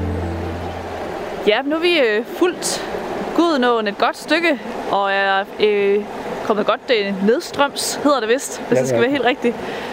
Øh, og, og Gudenåen er blevet noget bredere nu, hvor vi står, og den larmer også lidt mere, kan man måske fornemme i baggrunden. Vi er sådan lige øh, syd for, for Mossø, lige inden den øh, ryger ud i den store sø der. Og hvad, hvad er det for et stykke af Gudenåen, vi er kommet øh, hen til nu, Brian? Ja, vi står cirka, ja, vi kører cirka 30 km fra udspringet og op til øh, noget, der hedder Klostermølle, hvor man har fjernet en spæring øh, for laksens og især søredens vandring op til gydepladserne. Øh. Så vi står lige ved et af de store stenstryg, der er blevet lavet øh, i forbindelse med fjernelse af, af den møllespæring, der har været her. Og lidt længere opstrøms, der kommer Vildholdt Mølle, som man fjernede øh, spæringen i 2008. Og man har faktisk lavet elbefæstninger for at se på effekten af, af de her øh, fjernelse af spæringer. Og oppe ved Vildholdt Mølle i, i Stryne, der er fundet det tætteste, eller største antal øredyngen, øh, der er fundet i Danmark, øh, i så stor en å, øh, som er. Så det viser bare, hvor fantastisk det er, når man får fjernet de her propper i, i, i vores vandløb for fiskenes vandringer. Som sagt skal øret og laks op og, og gyde i det grus, vi så ved udspringet, øh, hvor de ligger deres æg, og så efter en tre måneder kommer øh, ynglen frem og, og skal opholde sig ude i nogle mere stille steder end i stryget, hvor de, hvor de kommer ud øh, fra gruset. Men det er der så også plads til nedstrømstryd eller, eller ovenfor. Så det er et super sted. Og det er godt at åbne øh, vandløbet for de her øh, vigtige fiskearter. Fordi de er vigtige i forhold til vores øh, indikatorer for, hvor rene vandløb er, eller øh, hvor gode levesteder de er. Som jeg sagde tidligere, så har vi tre indikatorer øh, i vandløb. Det er øh, fiskene, som er vigtige, og de flytter sig som sagt. Og så er det planterne, og så er det øh, smådyrene og insekterne. De tre biologiske indikatorer skal alle tre have god øh, tilstand, for at man får det, der hedder en god økologisk kvalitet. Og det har cirka halvdelen af de danske vandløb. Og øh, de resten af de her vandløb, det er så cirka den anden halvdel. Hvad, øh, hvad er det for nogle problemer, hvis vi tager sådan lidt generelt, der er med dem? Ja, vandløb er jo øh, påvirket af, af omgivelserne selvfølgelig, og det er både de nære omgivelser, som vi kigger på bredderne her, og det landbrug, der er lige på den anden side. Så det er meget dyrkningsinteresserne, der påvirker kvaliteten, både øh, kemisk og, og biologisk i vandløb. Og en af hovedpåvirkningerne, det er det her øh, afvanding, altså hvor, hvor landmanden har behov for at komme af med, øh, med vandet fra markerne hurtigt. Og derfor havde man valgt at grave alle danske vandløb nærmest alle sammen lige kanaler og, og grave den dybt ned, så vandet kunne trække ud i vandløbene og hurtigt løbe ud til havet. Og øh, det er jo så det, vi er i gang med at genoprette med naturlig hydrologi. Øh, men det tager selvfølgelig tid, øh, fordi det var jo mange tusind kilometer vandløb, der blev øh, rettet ud øh, og ved afvandingen. Så det, der gør, sker, det er, at der kommer for mange næringsstoffer ud i vandløbene, og der kommer især for meget øh, sand øh, fra jorden, øh, der støder op til. Også med de dræn, som landmanden har lagt i, i jorden for at komme af med vandet. Der ligger ca. 200.000 km drænrør i de danske marker, øh, og de fører vandet øh, fra rødzonen hurtigt ud til, til vandløbene. Og det tager selvfølgelig både kvælstof og fosfor og sand med sig. Og I kan forestille jer, hvis, hvis først laksen har været op, eller søøren og lægge sine æg her i, i gruset, hvis, hvis det grus sander til, fordi der kommer for meget sand øh, til, at åen kan, kan flytte, ja, så, så dør ægene, fordi de får ikke ilt, øh, mens de ligger nede i gydebanken. De bliver simpelthen dækket af sand, og så mister man øh, øh, det års yngel. Øret og, og laksyngen, hvis det er laks. Nu kommer laksen ikke helt herop. Så her er det primært søøret fra Mossø, der trækker op for at gyde. Mm. Altså nu stod vi ved, ved, ved udspringet og talte om, at, at det var godt, at der var noget sandbund, og der var noget grus, og der ja. var noget planter, men det skal ligesom ikke kun blive Nej, det må, sand. Det skal, det skal være sådan, som det er alle steder i livet, at, at der er sådan tilpas meget af, af lidt af hvert. Der må ikke være for meget af én ting, faktisk. Øh, sådan er det også i vandløbet. Øh, sådan er naturen indrettet, at, at den kan godt lide diversitet, og, og hvis der er diversitet, så kommer der også en, en diversitet af liv. Øh, så, så lidt sand, lidt grus, lidt sten og en masse planter, det er optimalt forhold. Når vi så kigger på de der tre indikatorer, vi har fiskene, og vi har insekterne, og de smådyrene og, og planterne, er der så en af de her tre eller flere af dem, som, som har det bedre eller værre end, øh, end de andre? Altså på grund af den genopretning, altså vandløbsrestaurering, der er sket igennem de sidste øh, 30 år, øh, og det stop for forurening med organisk stof fra byernes spildevand, som vi også har fået reduceret rigtig meget, så har insekterne faktisk fået det bedre. Øh, så, så ofte er det dem, der har det øh, bedst i dag, når man måler det, øh, med dem som indikator. Øh, det, der er sværest, det er faktisk øh, fiskene ofte, fordi øh, de flytter så meget, Øh, i hvert fald dem, der migrerer øh, både op i vandløbet for at gyde, og, og dem, der migrerer øh, ud øh, i havet igen for at vokse op. Og det, og det gør øret og laks. Øh, det gør helten også. Øh, øh, og det gør snæblen, som er rødløst art, der lever i de vestvendte vandløb. Øhm, og, og for de fisk, øh, der er spæringerne jo på en måde døden, fordi de, de bliver stoppet af spæringen og kan ikke komme op og gyde og reproducere sig. Og, og så uddør øh, som laksen øh, her i Gudenåen, den uddøde efter man byggede tangeværket. Fordi de vigtigste gydepladser for den oprindelige laksestamme i Gudenåen lå ovenfor, eller lå på bunden af Tangesø i dag faktisk. Øh. Så det gik nogle få år, og så uddøde den. Og i dag, den laks, der er, det er jo en, der er sat ud øh, af os, for ligesom at gendanne en laksestamme i Gudenåen. Og nu står vi det her, var det et stryg, du kalder det her Stryg, øh, ja. område? Ja. Man kan høre, at der, man kan også se, at der er masser af bølger på. ja. Så er- vandet løber er- meget hurtigt. Det løber måske en meter i sekundet her. Det vil sige, at der bliver pisket en masse ilt ned. Og det, det er jo til gavn for, for vandløbet ud nogen længere nedstrøms, at den beriger sig selv med ilt. Øh, Sådan så og fiskene og, og smådyrene øh, får nok ilt. Øhm, Ja, for det ser meget sjovt ud. Den kommer ligesom stille, ret stille løbende her, eller flydende under øh, en lille bro. Og så lige pludselig så, øh, så kommer der altså fart på ned over alle de her mange sten. Ja. Og det, det er jo fordi, der var et stort fald fra mølleopstemningen, som man skulle have udlignet. Derfor får man et, et, et stort fald lige på den her stræk. øh. Og det har da også været naturligt. øh. Så i sådan nogle åsystemer, så er der nogle steder, hvor man har et stort fald. Og alle de steder, der, har, der lavede vi tidligere alle møllerne. Fordi der fik du det højeste øh, faldenergi, og dermed mest drivkraft for produktionen af strøm. Så alle de bedste steder i Gudenåen, der er der lagt en mølle som her, og ligesom ved Tangeværket, altså hvor der er 10 meters højde forskel, eller fald hen over de her 10 km af Gudens løb, Gudenåens løb. Så det er faktisk de steder, der er vigtigst for os at få tilbage igen, øh, netop i forhold til, til især fiskene og deres reproduktion. Øh, det er, ret, det er to ret forskellige steder, vi har, vi har set af nu, og den, øh, den udvikler sig jo hele vejen fra, øh, fra sit udspring til Randers Fjord. Er det sådan... Det lyder også som om, det er nogle lidt forskellige ting, man jo skal tænke på, alt efter hvilken del af Gudenåen man som kommune så varetager øh, pasningen af, havde jeg nær sagt. Hvad, hvad, hvordan, øh, hvordan skal man tænke om, om Gudenåen sådan, som samlet hele, når, man, øh, når det egentlig er ret mange forskellige øh, dele af landet, der, der skal varetage dens interesser? Ja, det er, jo, det er jo et kæmpe opland på 2.600 kvadratkilometer. Øhm, så det er et af de største jo selvfølgelig i, i Danmark af oplanden, hvor der lever rigtig mange øh, mennesker også. Øh, og det, der er vigtigt, det er, at man samarbejder mellem kommunerne. Altså, vi havde nogle eksempler øh, sidste år, hvor der var voldsomme oversvømmelser øh, langs med Gudenåen. Øh, den berømte kro, Sostrup Kro, var oversvømmet nærmest, og han måtte pumpe øh, hele vinteren vand ud af kælderen og, og, og fra bygningen. Så, så det er et, et stort diskussionsemne, hvad man gør med de her oversvømmelser. Og det er så noget med vådområdegenopretningen, altså som vi snakkede om op for oven i den meget lille ådal. Der kan gemmes lidt vand, og, men når du kommer længere ned som her, øh, måske ikke lige øh, hvor vi står nu, der videre ådalen så ud og bliver en kilometer bred, og så kan der jo ligge rigtig meget vand og blive gemt. Så, så et af løsningsforslagene i forhold til det med oversvømmelser, og vi får meget mere regn på grund af klimaændringerne, ser det ud til, det, er- det er netop at, at lave det, som det så ud naturligt. Og lade åen selv øh, sørge for at gemme på sit vand. Øh, men det koster jo de nære arealer, som landmanden har ned til Gudenåen. Der må han så opgive og dyrke, og vi må ligesom købe dem tilbage. Øh, så de bliver vådområder igen og kan hjælpe med at gemme kulstof, som vi snakkede om øh, tidligere. Så det er en win-win øh, win situation faktisk øh, øh, for alle. Fordi landmanden har også svært ved at dyrke jorden, når, når der kommer de her øh, oversvømmelser, når det regner kraftigt. Og, og der kan kommunerne samarbejde øh, i sådan et stort opland her. Det er meget vigtigt, at man samarbejder, så man hjælper hinanden.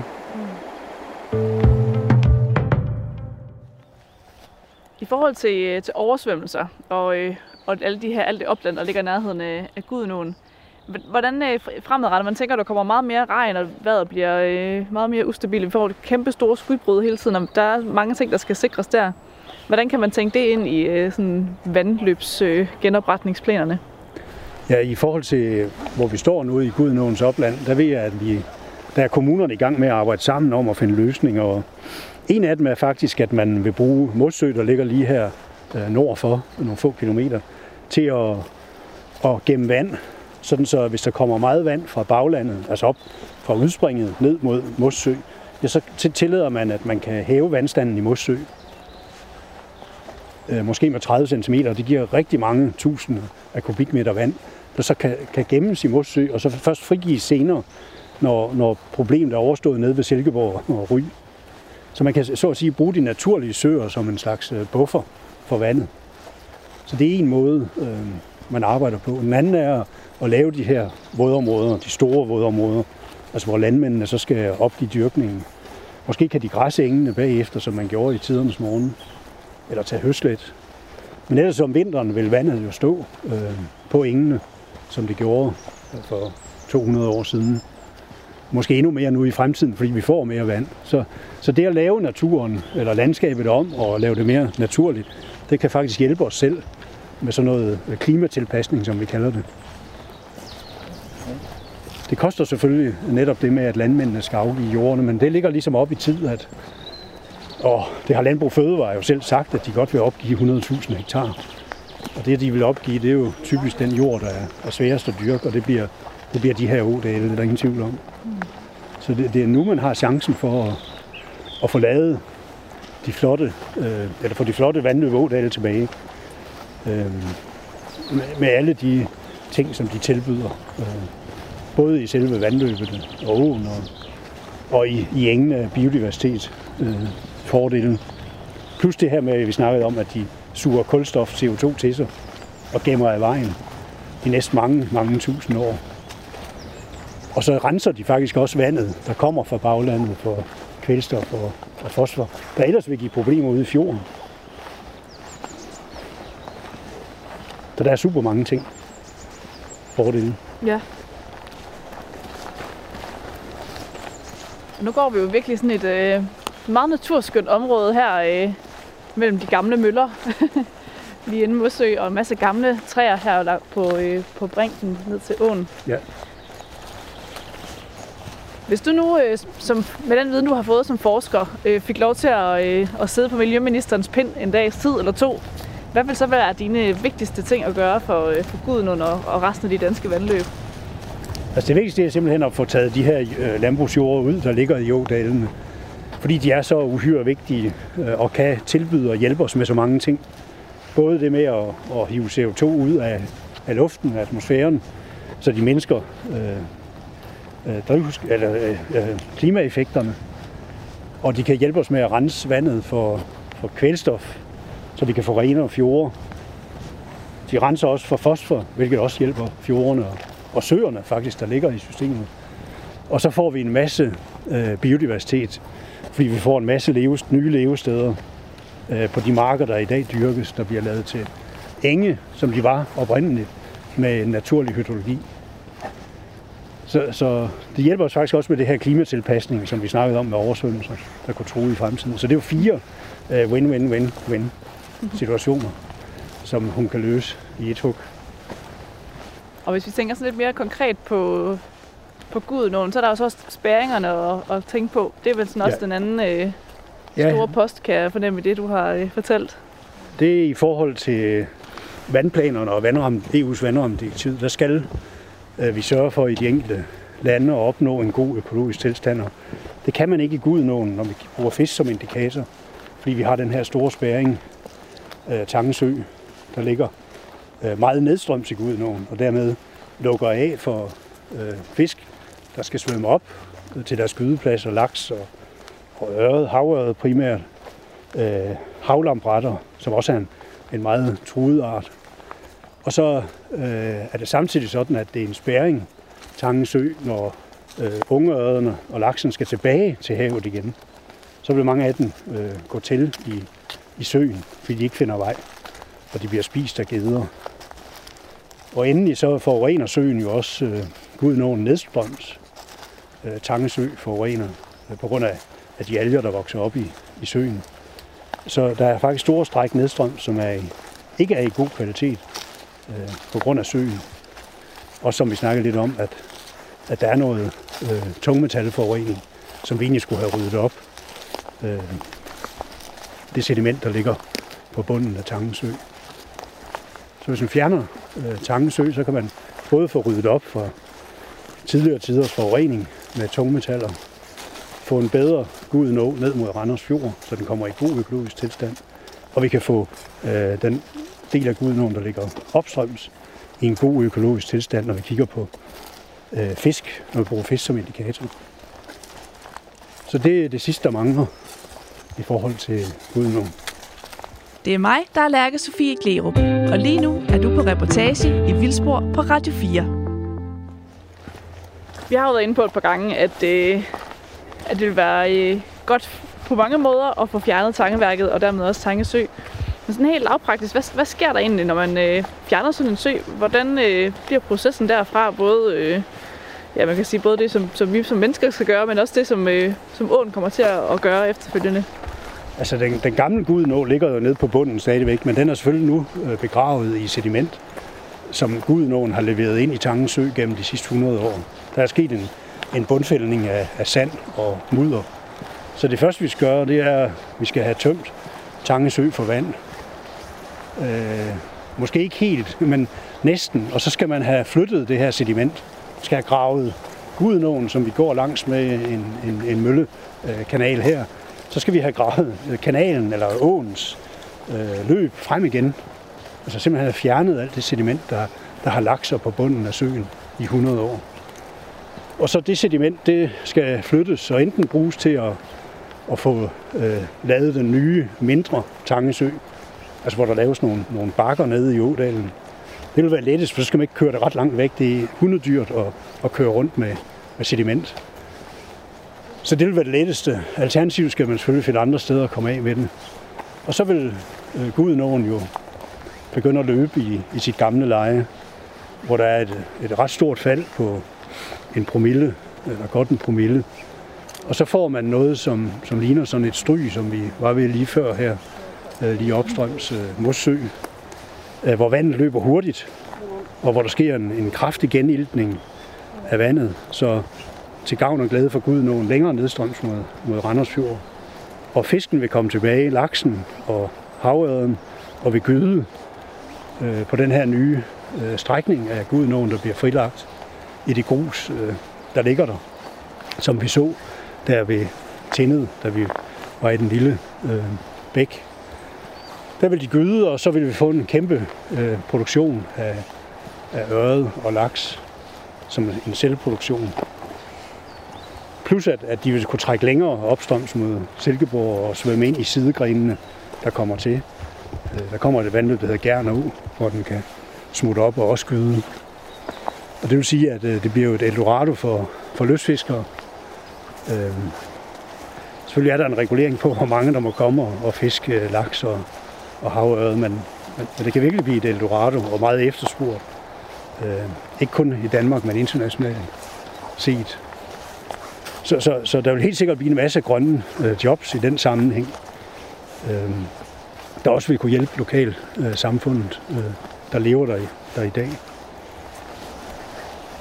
Så det bliver en unik øh, strækning, øh, som ikke har sin mage i Danmark, øh, som kan genskabes der på bunden af, af den nuværende Tangesø. Altså, vi har ikke andre steder i Danmark med samme øh, sådan, fald i, øh, Nej, det i nærmest, det nærmeste det er Vildholdt øh, Mølle, som, som ligger lidt opstrøms, øh, opstrøms herfor, hvor man har fjernet en, en spærring der i 2009. Og der så man umiddelbart efter, året efter man havde fjernet øh, spærringen, øh, der myldrede det med, med små ørder på, på det stryg, der kom. Ligesom det stryg, vi hørte, og var ved lige før. Altså, så, så, så der er beviser for, at, at det virker. Og det virker lynhurtigt, når det er fisk, fordi de kan svømme rundt i systemet. Så, så, så rekolonisering tager ikke ret lang tid, når først man får åbnet øh, og fjernet spæringen. Så der, der er rigtig gode eksempler på det.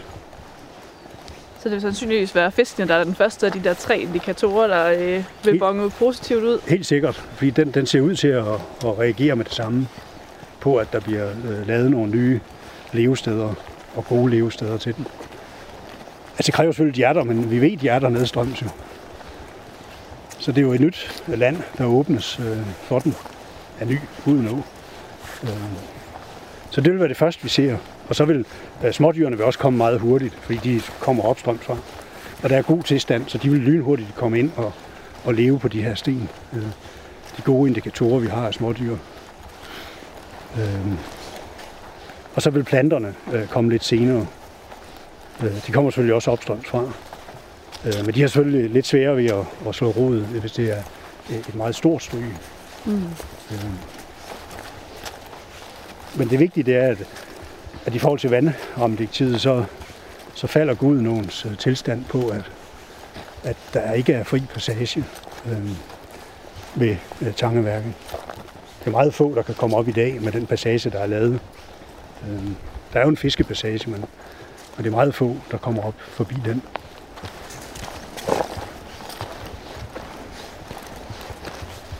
Hvad er det egentlig, sådan, hvis vi går lidt mere øh, artsnørdet til værks, på nogle øh, insekter og smådyr og planter, som er sådan virkelig øh, gode indikatorer for, for noget god kvalitet i vandløbene?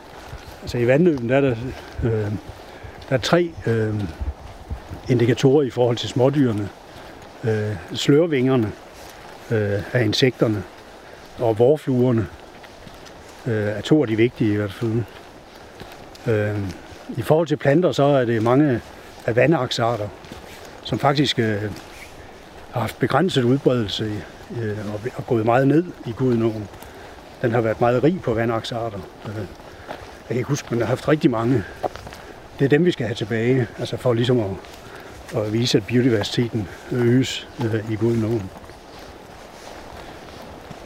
Slørvingerne også, som lever på stenen og grus. Altså af insekterne. Mm. Ja, nu står vi tilbage ved, ved strydet her, hvor man ikke kan høre den, øh, den brusende flod bag os. Og i, øh, så nu vil jeg sige tak, Brian, til dig, fordi du vil øh, tage os med her på en lille tur øh, ud til de danske vandløb og tale lidt om genopretning og øh, planerne for, for at gøre Gudenåen rigtig god igen. Ja, super. Det har været fornøjelse at være rundt i det her dejlige vejr. Også at besøge både udspringen og nu, hvor vi står ved den store flod, der er på vej ud mod Randers Fjord.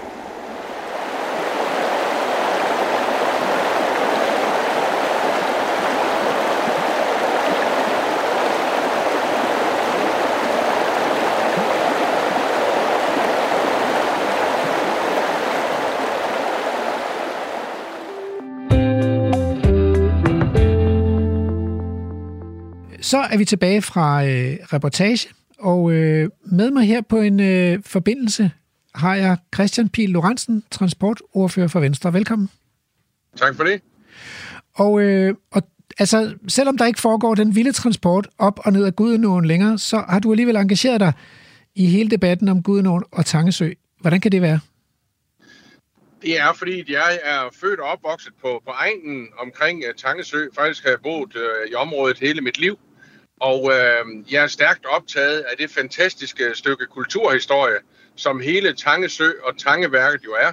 Søen opstod jo i januar 21, dengang man dæmmede Gudenåen op for at kunne lave strøm, øh, der øvrigt svarede til en fjerdedel af hele Jyllands elforbrug, så det var noget, der virkelig betød noget dengang. Jeg synes, det er et fantastisk projekt, der jo så har realiseret i, at vi nu igennem 100 år har haft et stykke fantastisk natur, øh, som jo egentlig er startet som kulturlandskab formet af mennesker. Så det er et område, jeg holder rigtig meget af. Altså, det kan jeg huske fra min farfar. Han var simpelthen øh, fascineret af de der industri... Øh ting, vi mennesker var i stand til at bygge. Sådan noget teknologihistorie og sådan noget. Men, men er det ikke lidt gammeldags, altså? Nej, specielt i en tid, hvor vi jo taler meget om overgang til grøn energi og vedvarende energi, der synes jeg, det er fantastisk, at vi har et lysende ikon for vedvarende energi, som jo Tangeværket er. Selvom det er 100 år gammelt, så er det i tip-top stand. Øh, turbinerne og generatorerne snor lystigt, og jeg synes, det er rigtig godt, at, at mange skoleelever og unge mennesker kommer og ser, øh, hvordan man øh, har produceret øh, vedvarende energi her på stedet i, i 100 år. Så det er et lysende ikon for, for grøn energi, som vi selvfølgelig skal bevare og sørge for at holde i gang. Ja, så, så det er ikke engang bare, øh, faktisk ikke primært søen, men det er nok så meget sådan selve tangeværket og den øh, elproduktion og den historie, der følger med, som du tænker på at bevare her? Ja, ja, kulturhistorien betyder meget for mig, men det gør de rekreative værdier også. Altså, der er jo opstået en sø, som er 13 km lang, øh, som er blevet en, en naturperle og opfattes som en naturperle, selvom den er menneskeskabt. Øh, og øh, her er masser af rekreative aktiviteter, øh, masser af mennesker, nyder livet på søen. Det er sejlere, det er kanofarer, det er fiskere, der nyder søen. Og så er der jo opstået øh, noget natur i kølvandet på det. En anden natur end dengang, der var et åløb. Men jo en natur, som har tilpasset sig det, som nu er, øh, der er en sø. Der er nogle andre fiskearter, som nyder rigtig godt af det. Og, og der er arter som øh, havørnen og andre fugle, som nyder godt af, at her er nu en, en stor sø øh, i det centrale Jylland. Så der er opstået noget nyt natur, øh, selvom det er menneskeskabt. Og det skal vi også værne om. Og nu bor jeg jo altså nord for Aarhus, øhm, og øhm, altså jeg, jeg må indrømme, jeg har simpelthen aldrig været ved Tangesø, men jeg har jo været på Gudnåen øh, indtil flere Ja. gange, og øh, sejlet, Ja. sejlet i kano, og jeg har besøgt det midtjyske søhøjland og alle de der fantastiske søer, og, og prøvet at bade i nogle af de allermest renvandede søer og sådan noget.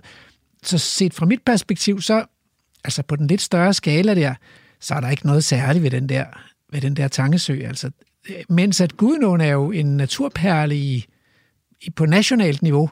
Kan du ikke se, at der er en forskel på, hvad kan man sige, de lokale værdier og så de nationale værdier? Jamen, jeg er helt enig i, at Gudnåen er et fantastisk stykke natur, umisteligt natur, som vi skal passe godt på. Øh, og, og, og det er der jo ikke nogen diskussion om. Øh, det vi diskuterer, det er om, om den del af Gudnåsystemet, som her Tangesø, om, om den skal bevares, eller om den skal tømmes, øh, så åren får frit løb. Og, mm. og det handler jo dybest set om natursyn. Hvad er egentlig ægte natur? I min verden, der er meget af den natur, som er formet af mennesker her i landet, i bedste mening gennem århundreder, det er også natur. Mm. Og det gælder eksempelvis Tangesø, og der skal vi ikke til at begynde at lave om på, på den natur, som ikke kun lokalbefolkningen, men jo også folk langvejs fra har nyttet godt af i, i 100 år. Og, og det, kan jo, det kan jo godt sådan også leve mig ind i, fordi vi mennesker er jo også sådan set en del af naturen, øh, selvom det ikke altid føles sådan, men det er vi jo. Ja. men, men man kan sige, øh, samtidig kan man sige, at vi har jo lagt, vores, altså lagt beslag på det meste af landskabet, og formet det, og tæmmet det, og nyttiggjort det, og, og kultiveret det efter, hvad kan man sige, vores næse øh, og vores taktstok. Så, så giver det ikke også mening for, i dit perspektiv at, at slippe noget af naturens egne kræfter fri igen? Nej, fordi jeg, jeg køber ikke den der med, at det skulle være et, et modsætningsforhold øh, mellem natur og så det, at mennesker kan have aktivitet i naturen og færdes i naturen. Øh, tværtimod, så kan det jo gå hånd i hånd og skal gå hånd i hånd.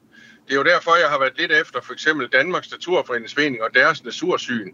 Det er jo meget, meget fundamentalistisk, fundamentalistisk forstået på den måde, at der går naturen frem for alt, og så må mennesket føje sig. Sådan er det ikke i min verden. Der skal menneskelig aktivitet og naturen gå hånd i hånd. Og det er lige præcis det, der sker ved Tangesø, hvor mennesket har formet noget i bedste mening. Og nu er der opstået et stykke natur, som er uhyre værdsat, ikke kun i lokalområdet, men viden omkring. Og det skal vi selvfølgelig bevare. Og der er det selvfølgelig let at sidde flere hundrede kilometer væk og sige, ja, men vi styrer den sø, den er jo kunstig, den stryger vi med et pindestrøg. Det vil være et vidtgående indgreb, jeg vil næsten kalde voldtægt mod eksisterende natur, hvis man vælger at gøre det. Så det har jeg sat mig for at kæmpe imod med alle de midler, jeg har.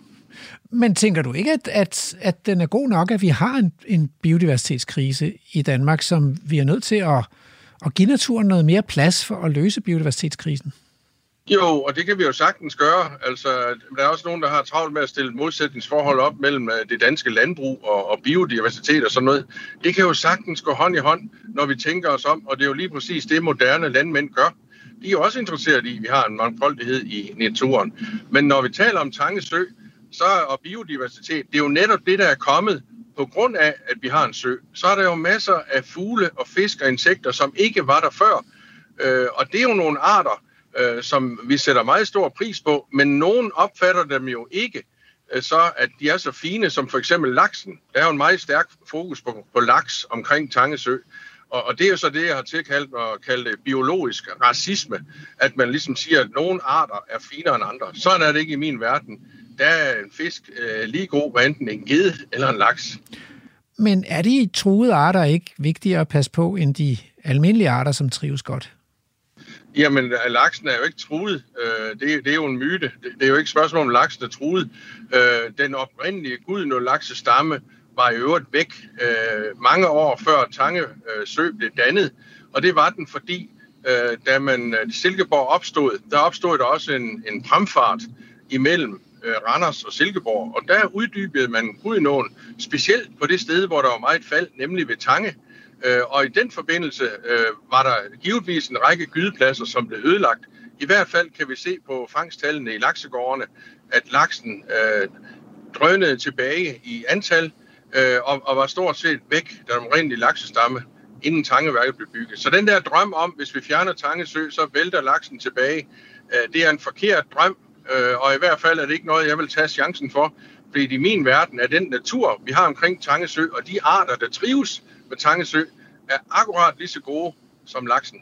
Men er det et smagsspørgsmål, eller, eller er det et spørgsmål, man godt kan underlægge sådan en, en, hvad kan man sige, en biologisk vurdering, eller det her med, hvilke arter, der er mest beskyttelseskrævende?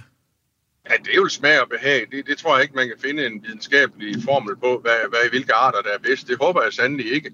Øh, I min verden, ligesom det er med mennesker, så er mennesker lige, og, og, og det er det også i naturens rige. Der mener alle individer er, er lige, og det er også det princip, jeg, jeg kører omkring uh, Tangesø. Altså, det lyder næsten som en slags socialisme, uh, men hvad hedder det? Jeg er jo meget, jeg er meget enig med dig. Altså, nu har, nu har vi lige set de første Nellens takvinge og citronsommerfugle, og den første lille aurora sommerfugle. Det er jo meget almindelige sommerfugle, ikke? Og, og, ja. øh, som, som lever på helt almindelige planter og sådan noget. Men de er jo lige så, de er jo lige så smukke og fantastiske som de aller sjældneste sommerfugle. Men, lige præcis. Men, men nu tænker jeg mere på det der med, at, at hvis vi skal beskytte, hvad kan man sige, at stoppe biodiversitetskrisen, så må vi jo redde de arter, der har det sværest, trods alt. Jo, jo, men det er ikke sådan, at laksen har det specielt svært. Altså, Nå, så var der en lamprat. Øh, der var også noget med nogle øh, havlamprat og flodlamprat og sådan noget. Jo, jo, men, men det har jeg nu ikke hørt, at Tangesø har noget med at gøre. Mm-hmm. Det, man bruger som argument, det er jo EU's vandrammedirektiv, der blandt andet taler om at fjerne spæringer i vores vandløb. Ja. Øh, og, og, og det er jeg helt med på, at der skal øh, være en bedre fiskepassage, og det er der også et godt forslag til, øh, i form af et såkaldt tangestryg, hvor vi lader vandet fosse ned i langt større mængder, end det gør i dag, så vi kan se laksen springe.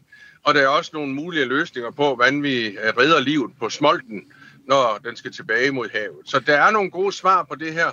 Man behøver ikke at tømme søen, som Danmarks Naturfredningsforening foreslår. Man behøver heller ikke at grave en lang kunstig kanal på måske 7-9 km længde over i skoven øst for søen. Øh, det er et voldsomt indgreb i naturen. Så der er nogle gode løsninger, som, som kan forene de forskellige hensyn, og dem vil jeg gerne medvirke til. Så nu øh, er det jo Lea Wermelin, der har, vores miljøminister, der har fået bolden, eller aben, eller hvad pokker man nu skal kalde den.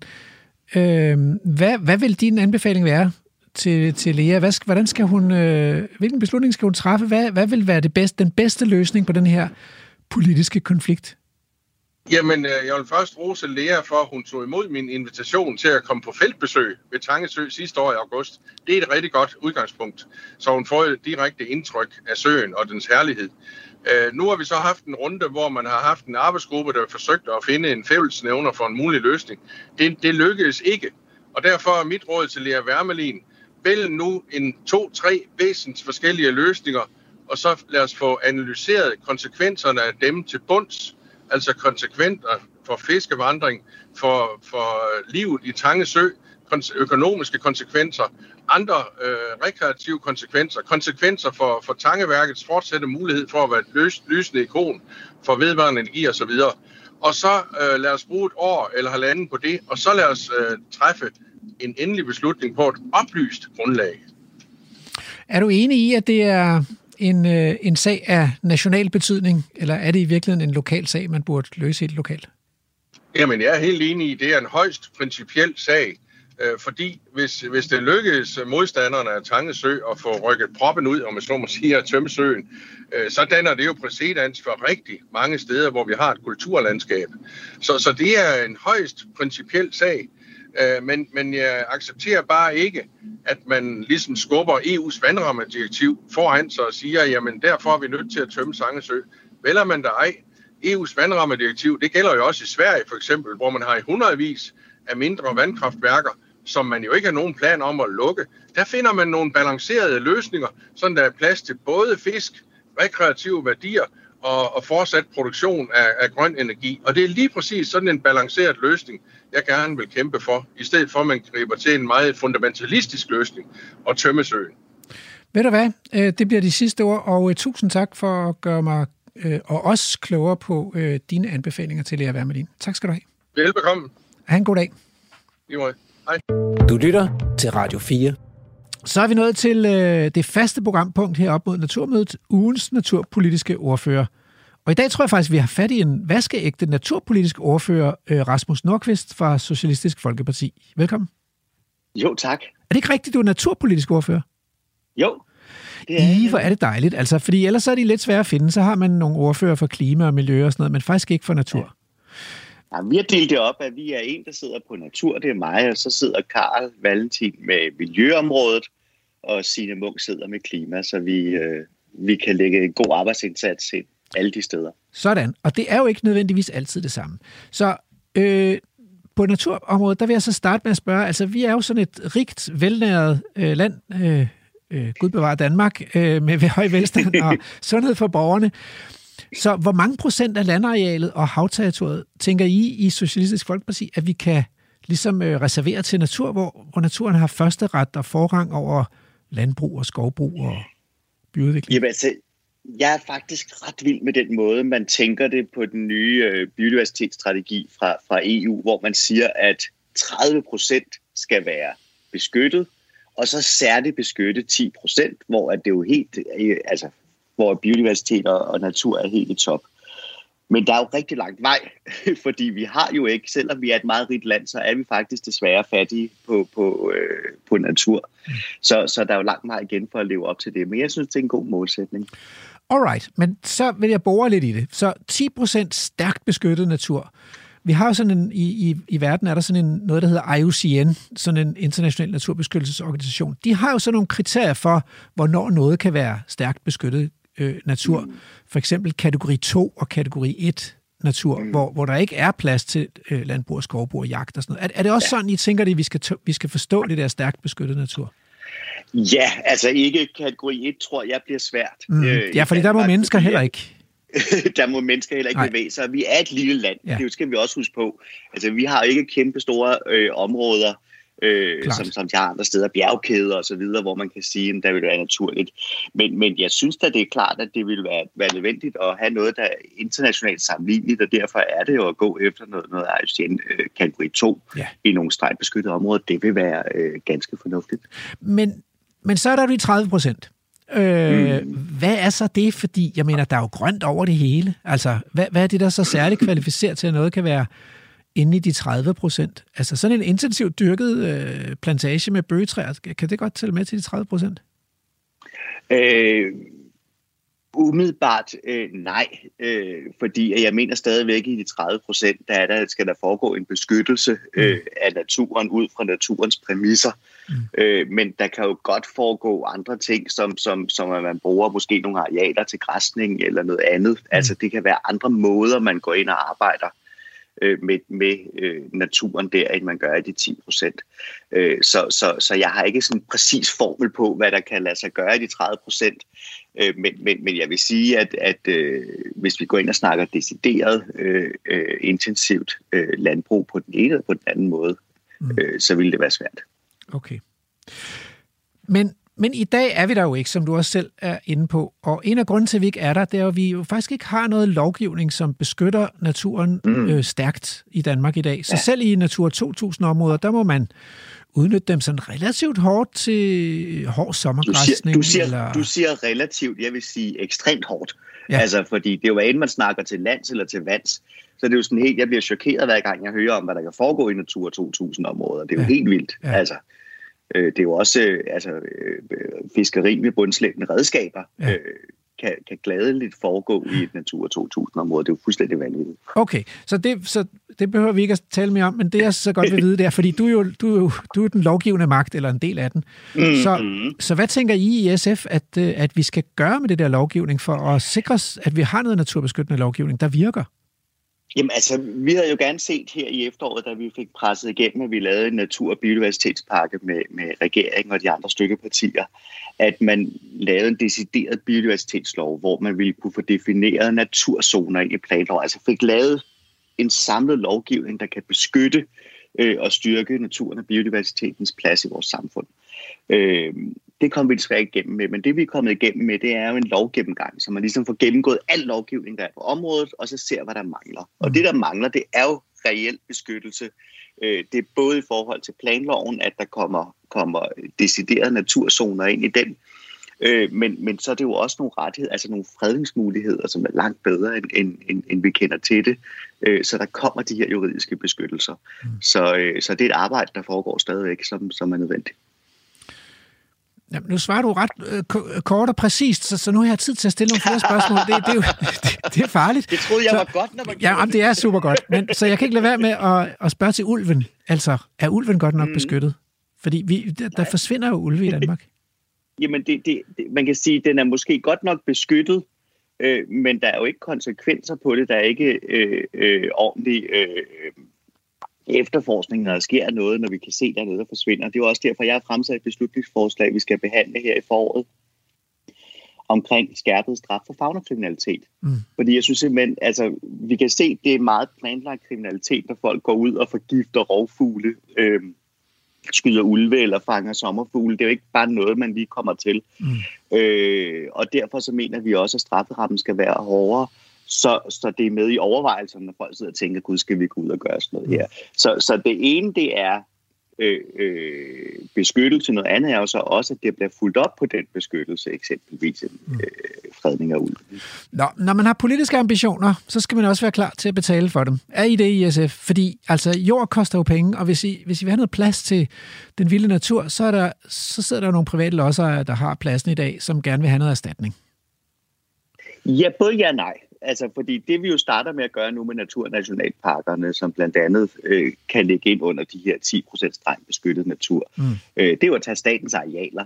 Ja, øh, det, det billigt. koster nogle penge, men ikke så mange. Nej. Så, så mener vi også, at, at næste skridt der, det er jo at gøre, øh, give mulighed for, at kommuner, regioner med deres arealer, men også private ejere med deres arealer, kan blive en del af naturnationalparker. Fordi der er faktisk mange private, der gerne vil være med i naturgenopretning, naturarbejde. Der er både nogle store fonde, der gerne vil det, men der er også private lodsejere helt almindelighed. Så, så jeg tror ikke nødvendigvis, at det behøver at være så dyrt. Nu satte vi jo øh, øh, 900 millioner af på, på finansloven for, for sidste finanslovsforhandlingerne sidste år til at lave den her naturgenopretning som plan, som, som, øh, som jeg er rigtig glad for. Mm. Øh, det er markante penge i forhold til, hvad man plejer at se til natur i, øh, i, øh, i finansloven. Men ja, vi er villige til at bruge penge på natur. Mm. Men den der med, at, at øh, der står nogle private lodsejere, som en til en krone vil have deres penge, det tror jeg simpelthen ikke er rigtigt, fordi private lodsejere kan også godt se værdien i, at vi får biodiversiteten op i Danmark, øh, så vi ikke har et monokultur øh, øh, land, men faktisk har den rigdom, der skal til. Men Øh, men det må jeg bruge lidt i. Altså, altså for det første, så de, de, den der lille milliard 888 millioner, der nu er sat af, det bliver jo på statens arealer, så vidt jeg kan forstå. Det vil sige, man får ikke det noget ekstra, ikke noget ekstra plads. Altså, den, det er jo noget jord, man allerede har. Så, og og når, der, når den danske, hvis jeg nu betaler penge ind til den danske naturfond, så lover de, at hvis for hver 12 kroner, jeg, jeg sender dem, så kan de øh, frede en kvadratmeter i Danmark, og så køber de noget god øh, øh, natur op, og så lægger de det ud til vild natur. Men øh, 12 kroner per kvadratmeter, det giver en pris på 1% af Danmarks landareal på 5 milliarder. Det koster 1%. Og staten har jo kun 5 6 procent, så vi, vi mangler jo nogle milliarder, før vi kan komme i mål, medmindre du tror, at de private vil give jorden væk. Jamen, altså, det, det, hvis jeg lige må prøve at gentage, fordi ja, det må du. det var, jeg sagde. Ja. vi starter med statens arealer ja. i forhold til det her. Så skal vi finde ud af, hvordan er det, vi i tillæg til det kan bruge kommunale arealer. Der er mange kommuner, der også har jord, de gerne vil udlægge til ja. natur. Tager vi alle statens, alle statens arealer? Altså alle 5 procent? Nej, vi tager ikke alle, vi tager ikke alle statens arealer. Hvorfor vi starter et sted. Jamen, fordi vi starter et sted. Okay. Altså, det vi skal huske på, det er, at vi har ikke noget, der kan betegnes som, som den natur, vi gerne vil, vil, vil ud og skabe nu. Så vi starter med et sted. Øh, regioner, kommuners arealer skal kunne være en del af det her. Private fonde, men også private lodsejere skal kunne gå ind og være en del af det her naturarbejde. Og så skal der selvfølgelig sættes penge af til naturen. Selvfølgelig skal der det. Ja. Øh, det var derfor, vi ret markant satte penge af på sidste års finanslov. Og så må vi hele tiden følge med i at se, hvad der er behov for, for at vi kan lave det her. Vi ved, at vi står i en biodiversitetskrise. Vi ved, at økosystemerne har det helvede til. Mm. Så nytter det ikke noget at sidde og sige, det er farligt det her, fordi det bliver dyrt. Mm. Eller vi kan ikke komme hele vejen i år, så derfor skal vi slet ikke gøre noget. Nej, så gælder det om at komme i gang med arbejdet, og det er det, vi gør nu med den biodiversitets- og naturpakke, vi kommer igennem med. Det er at tage de første skridt i forhold til at få rettet op på det her. Vi bliver nødt til ikke kigge hinanden i øjnene og sige, vi kan ikke være bekendt et rigt Altså, du startede med at, at fortælle, hvor, hvor, hvor velhavende et samfund vi er, kan simpelthen ikke være bekendt at, at behandle vores natur, som, som vi gør. Men alligevel hører jeg dig ikke trække penge op i lommen. Altså forløbig. Jo, jeg siger, at det koster penge, og de penge, okay. Det skal til, de skal jo findes. Ja. Altså, længere er den sådan set ikke for mig. Jeg sidder ikke her og siger, det er ikke sygt til et antal kroner, Nej. Fordi jeg er ikke enig i, at man skal ud og købe hver en, en kvadratmeter. Nej. Der er masser af arealer, vi kan udlægge til natur allerede. Men selvfølgelig koster det penge. Vi har allerede vist, at vi er villige til at, at, øh, at prioritere det, og det kommer vi også til at være fortsat, fordi der kommer til at være store projekter også til havs, der skal til at laves nu. Et af arealet til lands, men vi skal også i gang i deres morsvand. Øh, Rasmus Nordqvist, øh, tak for at gøre os kloge på SF's naturpolitik. Ha' en god dag. Det er lige måde. Så er det det smertefulde øjeblik, øh, Andrew. Hvor meget tid har vi tilbage?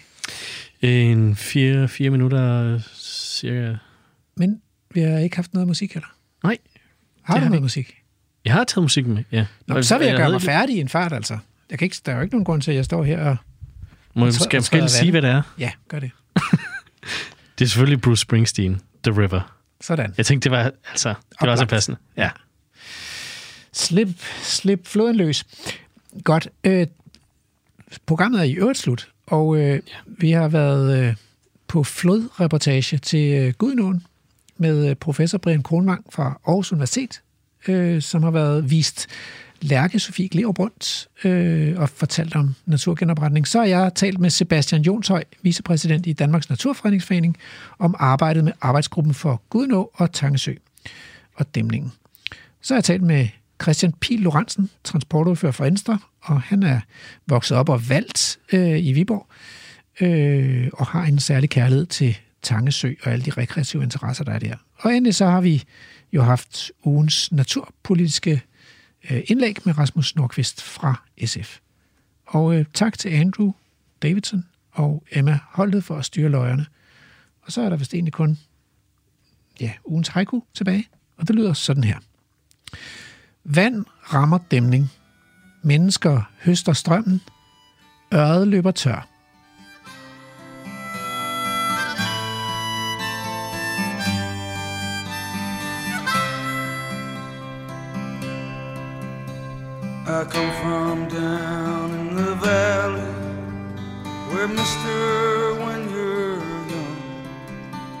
They bring you up to do like your daddy done.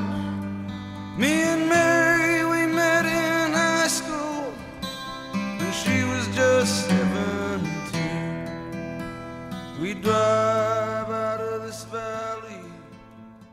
Programmet er produceret af Folkeuniversitetet og Aarhus Universitetsforlag for Radio 4. We go down